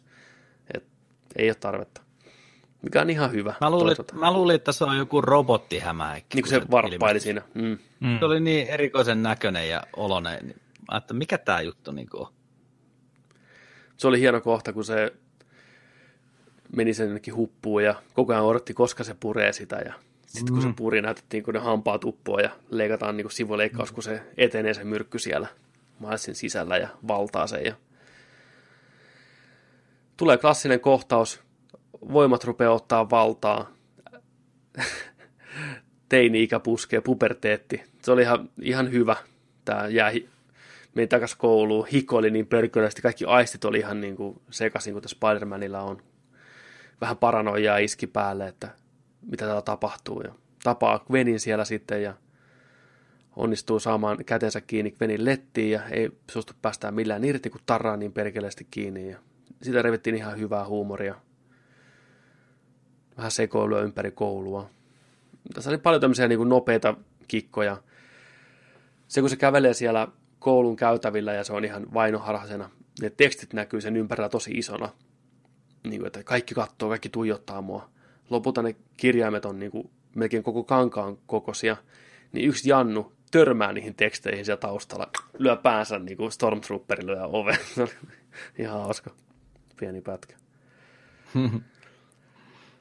takas tunneleihin päädytään. En muista yhtään, miten ne päätyy takaisin sinne tunneleihin maan alle. Muistatteko te, missä se tapaa sen oikein Spider-Manin? Eikö se me etsiin sitä hämähäkkiä. Noin, sitä hämähäkkiä, kun sitä purii, niin. että missä mm. se on, ja se löytää Niin onkin sen. jo. Joo, sillä on yksi yhteen, että häntä on puru Spider-Man, Spider-Man on olemassa oleva juttu täällä. Hän menee selvittämään, minkälainen hämis se on, hakee sen korpsen sieltä. Kuulee meteliä, taistelun ääniä, käy kattoon, niin siellä on klassinen Spider-Man vastaan Green Goblin. Goblin on tässä semmoinen vuoren kokoinen demoni, niin se kanssa mm. Ultimata-sarjakuvissa onkin itse asiassa, että se Normani muuttuu oikein tuommoiseksi hirveäksi demoniksi. Ottaa matsia. Spider-Man pongaa heti Milesin. Saman tien huomaa, että niissä on jotain samaa. Ja nämä on kuvaillut nämä tekijät, että tämä on niin kuin se ultimaattinen Spider-Man niin kuin sankari, hyvä tyyppi, vahva. Ja se on heti, kun näkee sen, hei, me ollaan samanlaisia, mä opetan sua, että palataan kohta asiaan. Niin, että se on heti, se on niin kuin se paras versio Spider-Manista, mikä voi olla. Ja sen mm. äänenä toimii Chris Pine. Huomasitteko tai tunnistitteko äänen siellä leffassa? Ei tuttu oli, mutta en, en Joo, mä, sitä. Mä jäin sitä miettimään, että kuka tämä on, tämä on niin tuttu, että mä en oikein, come on, koitanut äkkiä keksiä, että mä en kato, mm-hmm. pysty keskittyä siihen elokuvaan, kun mä mietin, kuka tämä. Sitten mm-hmm. mä, ah, Chris Pine. Spider-Man ottaa matsia Goblinin kanssa ja Brawlerin kanssa siellä. Paljon hyvää toimintaa, hyvää huumoria. Mä tykkään siitä, kun Spider-Man lentää semmoisen, semmoinen iso hiukkaskiihdytin, mikä on samalla päällä koko ajan siellä, mikä liittyy tähän tarinaan, niin Spider-Man lentää sinne jonnekin väliin, ja isot muuntajat pyörii sen ympärillä ja Sitten se vaan niin kuin pysäyttää sen kädellä tällä, okei, okay, ruvetaan sitten matsaan, tiedätkö, että ei se, on niin kuin, mm. se on niin super vahva ja super hyvä. Ja ne vääntää siellä vähän taistelua, hiukkaskiihdytin hyppää päälle, ne saa Spider-Manin pään siihen säteeseen, ja sit, siitä tarina niin kuin lähtee, se rupeaa se hiukkaskiihdytin ettiin sitä asiaa eri universumeista, mikä sinne väliin menee. Eli Kingpin mm. koittaa saada kuolleen perheensä takaisin jostain toista universumista käyttäen heidän DNAta, niin nyt kun Peter Parkerin naama lyödään sinne, niin kaikki Spider-Manit ympäri maailmaa koittaa imeytyä sinne samaan paikkaan. Leffan parasta antia mun mielestä oli ehdottomasti nämä hahmoesittelyt, kun aina lähti se tarina uudestaan, että hei, mä oon Peter Parker, mm. Tararara. tässä otetaan huomioon kaikki tutut Spider-Manit, viittauksia Sam Raimin elokuviin ihan täysin. Kuulemma ei ole sama hahmo kyseessä, mutta ne ottaa silti huomioon ne. On Spider-Man ykkösestä, kakkosesta, jopa kolmosesta. We don't talk about that. Skipataan seuraavaan. 26-vuotias blondi Peter Parkeri ja näin poispäin. Taistelu tiimelyksessä käy huonosti, Parkeri ottaa hittiä, selkä murtuu tyyliin, menee ihan, ihan rikki, mutta silti se on sankarillinen ja heittää läppää ja näyttää peukkua Milesille. Kaikki ihan kunnossa, pääsee hengestään, nähdään Spider-Manin kuolema, mikä oli mulle aika yllättävä veto, että näin synkkää mm-hmm. vedettiin heti alkuun. Ja nähdään sen niin kuin jälkipyykkiä. Porukka suree, tulee uutisiin oikein, että hei, Spider-Man oli tämä nuori kaveri Peter Parker – aina yritti pelastaa teitä. Koko kaupunki suree. Mary Jane pitää vähän puhetta siellä. Se oli, se oli musta hyvä, hyvä elementti tätä elokuvaa. Mm. Joo, ei tämä ihan lasten lasten leffa ollut. Ei, ei kyllä. Ei, tol, ei ollenkaan. Ja se oli hauska läppä, kun ne kuuntelee siihen Mary Janein puhetta ja Mary Jane kertoo, kuinka Peter inspiroi kaikkia olemaan parempi ja näin poispäin. Sitten mä että joo, mä aion olla parempi. Ja siksi kaverit, se ei varmaan tarkoittanut ihan kirjaimellisesti sua. mm. Ja mitä sitten? Rupeeko sitten tulee pikkuhiljaa näitä uusia Spider-Maneja? Miten sitä nyt etin tässä? On tämä juoni tässä auki, mutta tässä on niin paljon tekstiä, että mä en niin kuin... Niin, ennen kuin Peter Parker kuolee, niin se antaa sen USB vekottimen Milesille, että sun pitää käydä pysäyttämään tämä homma. Ja mä tykkään sitä, miten tämä leffa vähän pilailee tällä peruskonseptilla, että on tämmöinen juttu, mm-hmm. se viedään tänne juttuun, niin ne itsekin puhuu sitä, että tämä on tämmöinen magismo mm-hmm. vai mikä, niin aina on magismo ja aina on 24 mm-hmm. tuntia aikaa ja että se osaa vähän niin kuin nauraa itselleen. Niin sen takia mä olisin toivonut, kun se leffa osaa nauraa itselleen ja se ymmärtää nämä perusasiat, niin minkä takia se kuitenkin menee itse samaa tahtia. Mm-hmm. Että olisin nyt kuvitellut, että ne pystyy niinku jotenkin kiertämään ne siellä loppua myöden. Anyway, Spider-Man onnistuu ri- rikkoon sen gizmoon. On ihan paiseessa, mitä tehdä. Mitä sitten tapahtuu? Mä en muista yhtään. Mulla on tämä teksti tässä auki, mutta en mä saa mitään selvää tästä tekstistä. Täällä on niin paljon vittu tekstiä. Auttakaa mua. Eikö se, eikö se tuu sieltä tämä college housu Peter Parkeri. Se on ensimmäinen, joka tulee sinne sen Joo. universumiin. Ja mm. sitten se on, se on sillä että hei, mä tarvii sun jeesiä, että kun mä en osaa vielä mitään, niin auta mua näin. Ja sitten että mulla on tämä gizmo, että näin. Ja sitten se vaan just nauraa sitä, että aina on gizmo ja mä mm. rakennan uuden ja mä pelastan mm. päivää. Ja joo, joo, joo. Ja sitten se yrittää saada sen syyllisyyttä, kun se sanoo silleen, että et sä tuu mukaan. Ja sitten se mököttää siellä sanoo, älä tee tota, että sä saat syyllistä, syyllistänyt olon mulle tehtyä tuollaista, tuu vaan mun mukaan ja sitten ne lähtee.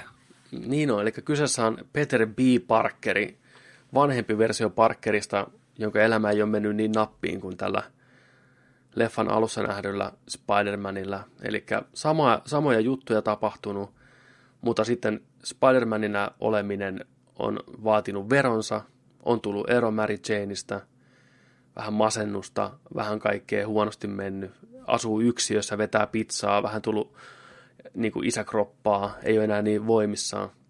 Musta on hienoa, tässä nähdään myös, että Spider-Manilla on ikuinen vääntö sen kanssa, kun se yrittää olla sankari, tekee kaiken itse, niin se jossain vaiheessa rupeaa kostautumaan sille, ennemmin tai myöhemmin. Ihmiset sen ympärillä ei pysty niin kuin olemaan siinä. niin se joutuu sitten yksin elää ja kärsii. Oli kiva nähdä vähän tämmöinen niin kuin synkempi puoli siitä, mitä saattaa tulla. Mm. Ja mä tykkäsin, tämänkin hahmon esittely oli hieno, eli ne tapaa siellä hautausmaalla. Miles menee murtuneena Parkerin haudalle, ja siellä lähestyy tämmöinen mystinen hahmo sitä. Tässä nähdään myös Milesin yksi supervoimista, mikä perushämikseltä puuttuu, eli tämmöinen sähkö, sähkökosketus antaa tällin Parkerille, Parker vetää tajuttomaksi. Ja mä tykkään siitä, että sitten alkaa niin kuin Parkerin selostus, että miten mä oon päätynyt tähän, kuka taas lähtee, minä olen Peter Parker, bla bla, ja miten tästä eteenpäin, en tiedä, koska olen tajuton. Ja sitten tulee kohtaus, missä ne vetää pitkin New Yorkia, Miles tajuttoman Peterin kanssa siellä liikenteen seassa. Hauska kohtaus sekin. Nauroin jälleen, vaikka näki jo toistamiseen, niin ne samat kohdat mm. nauratti uudelleen. Venomin lopussahan se näytettiin. Joo. Vastahakoinen Parkeri rupeaa kuitenkin sitten vähän jeesaan tätä Milesia. Ja saavutaan tänne Labraan, missä tämä on kehitelty, tämä hiukkaskiihdytin hässäkkä. Mä tykkäsin tästä paikasta. Tämä oli ehkä tässä kohtaa tämä leffa mun mielestä oli kaikista parhaimmillaan. Oli Miles, oli Parker, tultiin tänne Labraan – se koko kohtaus oli musta helvetin hienosti rakennettu. Ne koitti saada salasanat pihalle sieltä. Se oli hyvä, kun se Parker oli niin itsevarma ja kaikesta tiesi näin ja katsoi sen salasanan, se oli 25 000 kirjaan tämä numero ja se luetteli Milesille sitä. Ja tässä tuli pieni paljastus, että tässä leffassa on myös Duck Ock, mutta se oli erilainen, se on nice Duck Ock. Mm. Mitä mieltä olitte tästä twististä? Tuliko puskista? Ei tullut puskista. Mulle tuli puskista. Varmasti. Mä en osannut yhtään odottaa tämmöistä. Mä tykkäsin tästä twististä ihan saatanasti. Hyvä se oli, joo. Ja se oli hyvä. hyvä sekin, se, sekin, sekin muutos oli hyvä. Joo. Ja mä tykkäsin niistä sen lonkeroista, on semmoiset niinku geelimäiset, Kuupit. limamaiset, niin ku, kumiset.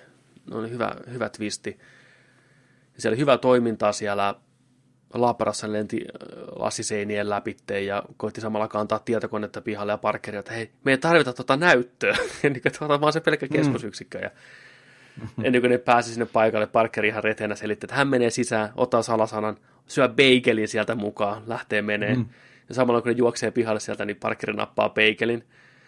Ja siinä on semmoinen kohta, kun ne saapuu semmoiseen kahvitilaan, tämmöiseen isoon ruokasaliin, missä on täynnä noita labratyyppejä, ja kun ne kaikki pysähtyy paikalle katsoa, ei jumalata Spider-Man, ja kaikki vetää hirveä laaseraseen, tiedätkö pöydän alta, koska ne on evil scientist, ja rupeaa saman tien ampuu Parkeria ja Milesia, joka juoksee pakoon sieltä, ja samassa kohtauksessa Miles heittää sen peikelin yhtä scientistia suoraan naamaan, ja kun se beigeli osuu siihen naamaan, niin tulee pieni teksti vaan, bagel, kun se osuu siihen naamaan.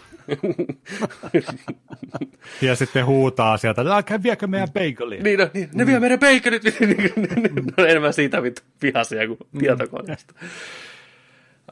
Äijät juoksee mettään pakoon lasersäteitä ja Miles ei viekään osaa oikein käyttää niitä seik- seittilinkojaan siinä. Parkeri koittaa samalla neuvoa sitä, miten toimii ja paikalle tulee sitten pelastaan heidät Spider-Gwen. Gwen on tota, Gwen Stacy tullut jo viikkoa aikaisemmin tänne samaan maailmaan, nopeasti saanut selville, mikä homman nimi, tulee Jeesaan poikia. Ja mun mielestä tämä oli sen leffan, tämä koko kohtaus, tähän mennessä mä olin ihan messissä. Ja mä olin ihan varma, että okei, tämä leffa uskaltaa tehdä kaikkea uutta ja jännittävää. Niin pikkuhiljaa tästä eteenpäin, kun mentiin, niin rupesi ne perus supersankarin kaavat nouseen sieltä uudestaan ja uudestaan. Mm. Saatiin selville, että tämä Aaron Setä on tämä Prowler. Mutta mm. siitä mä tykkäsin, mitä se oli tehty. Se oli loistava soundtrack sillä Prowlerilla. Semmoinen mm, ääni kuuluu aina, kun se meni. Mm. Se oli oikeasti aika fucking creepy, vaikka se on äijä violetissa mekossa ja tiedätkö, se oli, niin, kynnet oli uhkaavat. Selviää, että se on se Prowleri, henkistä draamaa, ja näin poispäin, vähän vääntöä lisää. Totta kai se kuolee traagisesti. Spider-Manilla pitää olla aina joku läheinen, joka kuolee. Totta kai Fiski ampuu sen. Yhtäkkiä tämä tyyppi kuoleekin vahinkin luotiin, mikä ammutaan randomisti. Se tuntuu vähän väkisin väännetyltä se koko kohta. Nyt on pakko saada näitä tähän tilanteeseen, että Fisk tulee yhtäkkiä paikalle ja ampuu tätä. Mm. Mä olisin ollut ehkä enemmän kiinnostunut näkeen tämän sedän ja Milesin isän, joka on poliisi, ja Milesin suhteesta niin kuin enemmän. Tarvitsi aina vetää se kuolema siihen mukaan, kun se oli muutenkin jo tarpeeksi mm. draamaa, että ne veljekset ei puhu keskenään, koska ne on eri puolella lakia. Ne molemmat vaikuttaa tähän poikaan, plus Miles ei oikein ole isänsä kanssa hyvissä väleissä, ne on hirveän etääntyneitä, ne ei osaa puhua toisilleen. Niin tarvittiinko me oikeasti taas jonkun niin kuin kuolema, ja klassinen, että kuolee toisen käsiin ja sanoo ne viimeiset sanat. Ei mun mielestä. Se on, tuntuu jotenkin liian helpolta ratkaisulta. Se on nähty niin monta kertaa. Joo, ei, ei olisi tarvittu kyllä. Että. Mm. No, me saadaan kuitenkin se kohtaus, joten ei auta. Mm. Okei, mä tykkäsin siitä, mihin se johti. Milesin isä tulee siihen samalle paikalle, löytää veljensä kuolleena, on järkyttynyt, koittaa tulla puhumaan Milesille asiasta, ne puhuu oven läpitte. Siinä oli sitä hyvää paatosta ja ihan mielenkiintoisia juttuja, mutta tuntui kamalan teennäiseltä. Ja tätä veljeähän, tätä setää näyttelee niissä Marvelin MCU-leffoissa tämä Donald Glover, joka näkyy Homecomingissa pienessä roolissa. Mainitsee veljenpojastaan, joka on just tämä Miles siinäkin leffassa. Niin. Ehkä nähdään tulevaisuudessa MCU Spider-Manissa kanssa Prowler. Mm. Tässä välissä on selvinnyt, että Aunt May on tämän Alpha Spider-Manin apuri, toimii tämmöisenä vähän niin kuin Alfredina Batmanille tyyppisenä. Mm-hmm. Kun on gizmoa ja meininkiä, kun on spider löytyy. Ihan hyvä idea mun mielestä, että Aunt May saa olla välillä vähän päädääs. Tykkäsin toimintakohtauksesta, mikä tapahtuu Ant olkkarissa. Oli hauska nähdä joku viisi Spider-tyyppiä ja pahikset tappelemassa semmoisessa tässä pienessä olkkarissa. Se on hyvä meininki. Mitä mieltä tulitte näistä sivuhahmoista? Spider-Ham, Noir Spider, Anime Spider ja sitten tota Spider-Gwen. Kuka niistä oli turhin teidän mielestä? Kyllä se kinkku oli turhin. Joo, Spider-Man, ei kun Hämi. Se oli turha. Et se ei ollut hauska. Okei. Okay. Ei, ei. Se ei, tuo, se ei tuonut sitä, mitä sen oli tarkoitettu tuovan siihen elokuvaan mun mielestä. Mulle se ei toiminut niin kuin mitenkään comical relief-hahmona tai mitenkään sillä missään. Kaikesta toivo vähän enemmän. Mielestä. Musta tuntuu, että kaikki ei... Joo. Aina kun Nicolas Cage puhui, niin kyllä mulla niin hymy nousi kasvoille, kun se puhui niin mottipäisiä mm. juttuja 30-luvun tyyliin, fine, mutta mm. se ehkä vähän enemmän. Ja se oli hauska se... Enemmän, joo. Se, se läppä, että se, sitä Ruupikin kuutiosta innostui niin paljon, kun ei se nähnyt sen värin. se, oli mm, se, oli, se oli ihan hauska. Mutta... Sitten toi se Japsi Mimmi, jolla oli se mekki, niin se oli ihan kuin jostain Overwatchista diva-hahmo. Niin, kyllä. Ihan täysin. Siitäkin olisi saanut varmasti enemmän irti. Mm. Mäkin toivon, että se olisi puhunut japania. Se olisi ollut hauskempi. Subtitlet. Mm. Mm. Hei, ihan sika hyvä idea. Miksi se puhunut japania, ja sitten olisi niin näkynyt niin. tekstit ruudulla, ja ne hahmokin olisi vaikka nähnyt mm. ne ja tai vastaavaa. Ja... Niin. Ja tuossa Empire-podcastin, ää, no podcastissa, niin se yksi juontaja heitti kanssa hyvä idea, että miksei Tom Holland näkynyt pikku kameossa tässä. Että se olisi ollut niinku oikea Tom Holland, Roger Rabbit-tyyliin, tiedätkö hengannut niiden spider kanssa siellä. se, on, se, on, se olisi ollut ihan vitusella idea. Ehkä jatko-osassa sitten. Hmm. Muista tästä leffa lähtee alamäkeen. Eli tulee tämä klassinen sankarin matka läheinen kuolee, nyt on pakko skarpata. Parkeri vielä viimeisen kerran testaa Milesia, sitoo sen penkkiin kiinni. Susta ei ole tähän, me muut lähdetään hoitaa homma kotiin.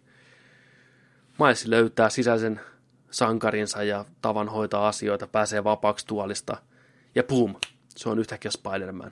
Tiedätkö, yhtäkkiä sen kaikki vaan toimii kympillä, se on hyvä swingaan, hyvä taisteleen, enemmän tai vähemmän tekee puvun, fine, okei, okay, whatever, mutta mun mielestä tässä kohtaa leffa oikaisee liikaa.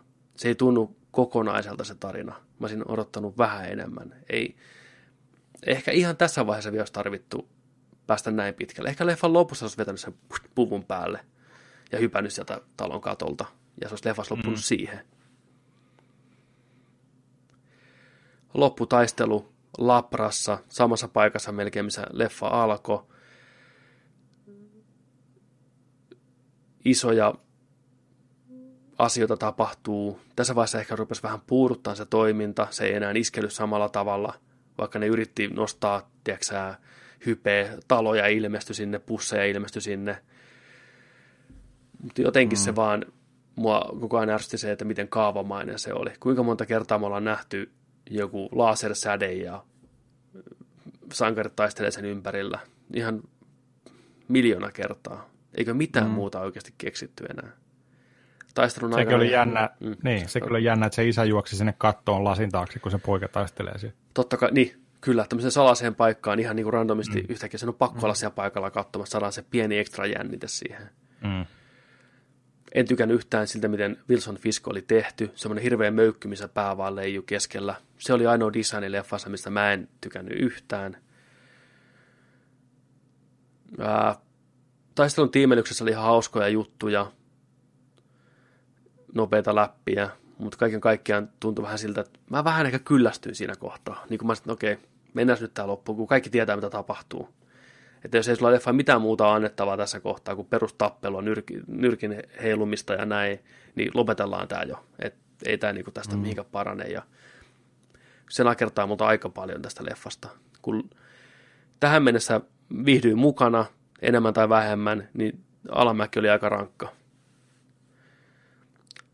taistelu saadaan päätökseen, vähän viittauksia leffan aikaisempiin tapahtumiin, käsi olalle, sähköä, bzzt. ne, jotka on nähnyt leffan, tietää, mitä mä tarkoitan.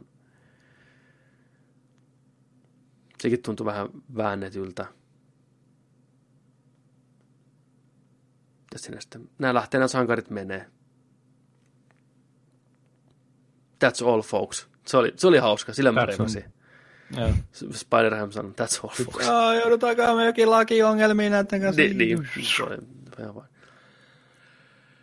Uh, jälleen kerran muista Peter P. Parkerin nousi tässäkin hyvin esille. Se ei selvästikään halunnut mennä takaisin sinne, mistä se on tullut. Sillä ei ole elämä siellä hyvin. Se ei ole Mary mm. Janein kanssa. Se on oma täti. Aunt May on kuollut. Se oli valmis uhraan itsensä ihan senkin takia, vaan se ei halunnut takaisin omaan elämäänsä musta se oli ihan hyvä juttu, että Miles kuitenkin mm. sanoi, että hei, yritä vielä uudestaan. Että sä oot Spider-Man, sä laskeudut jaloille kuitenkin. Niin se oli ihan hyvä semmoinen ympyrä sulkeutuu meininkiä. Että it's a leap of faith, että nyt vaan uudestaan. Niin joo, ehkä mä tykkäsin enemmän Peter P. Parkerin hahmokaaresta kuitenkin kuin itse Milesin. Se oli sentään vähän mm. jotain uutta. Kyllä. Oli lättyy vetoa, lättyy vetoa. Hommat selviää. Jälkipyykki, poliiseja paikalla, Milesin isä paikalla. Okei, mä tykkäsin siitä, että Miles menee haalaan sitä Spider-Manin puvussa sitä faijaansa. Mm. I love you. Se oli ihan hyvä, ihan hyvä läppä. Tietämättä yhtään kuka se on. Mm. Lopputekstit. Tämä onnistui samassa kuin episode 7 onnistui, eli mielenkiintoisia hahmoja, mitä on kiva nähdä lisää. Leffa mm. juoneltaan aika perus. Että kyllä mä mm. jatko-osan haluan nähdä, kun hän vaan rupeaa niinku mm. revittelemään enemmän. Ja kannattaa katsoa lopputekstien jälkeenkin vielä tulee jäätävä kohtaus.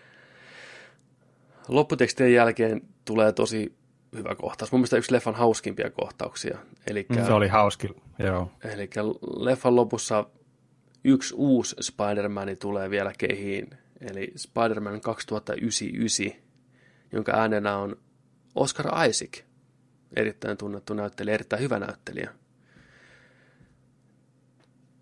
Selviää, että ne on ollut tässä vähän mukana tutkimassa tätä hommaa. Aika, matkustuksen aika. Spider-Man 2099 tekoälykaveri kysyy, että no, minne sä haluat mennä ensimmäisenä?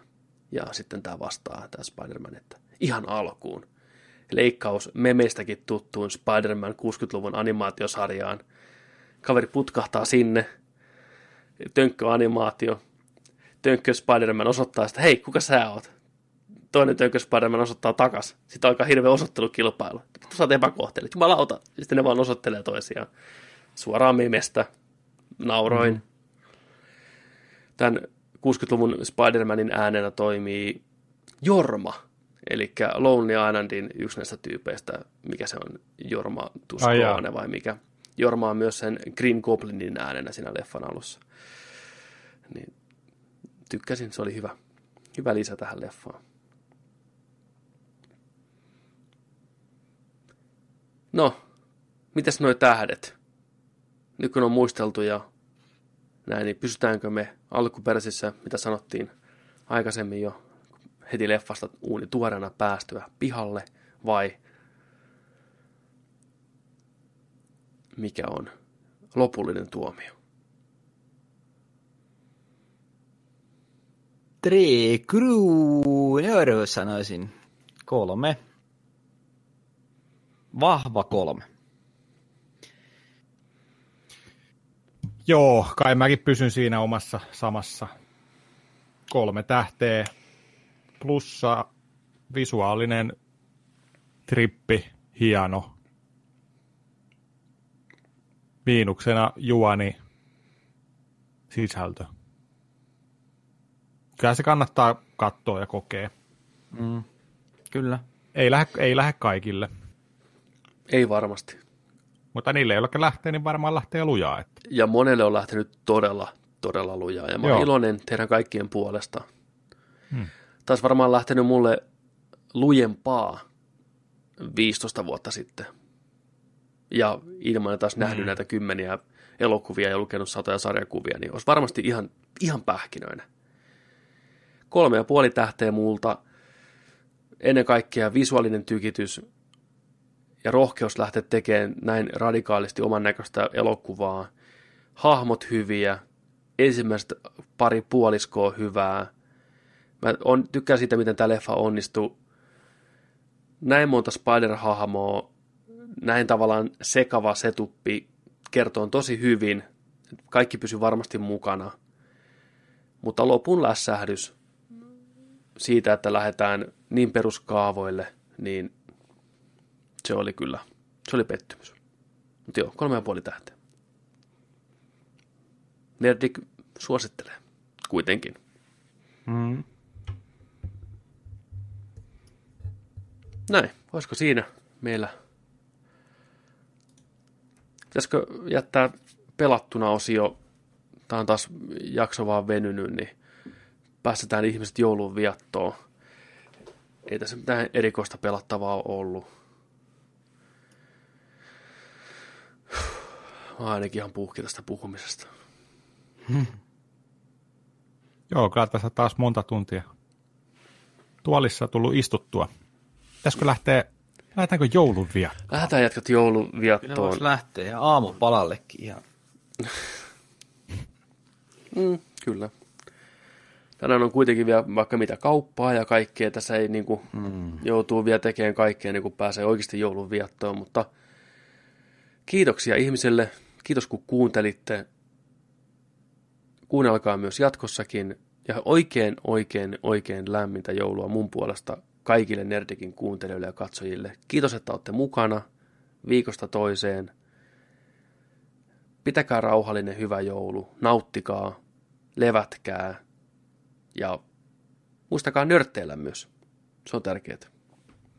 Ennen kaikkea se. Hmm. Kertokaa pojat vielä teidän terveiset ja sitten Joni teikasaut. Joo, kiitos seurasta, kiitos tämän viikon meiningeistä ja oikein, oikein hyvää joulua kaikille meidän kuuntelijoille. Kiitos. Hyvää joulua vain kaikille. Ja muistakaa, että kun nörtteillään, niin nörtteillään se kanssa kunnolla. Kiitoksia seurasta. Moi moi. Moi moi.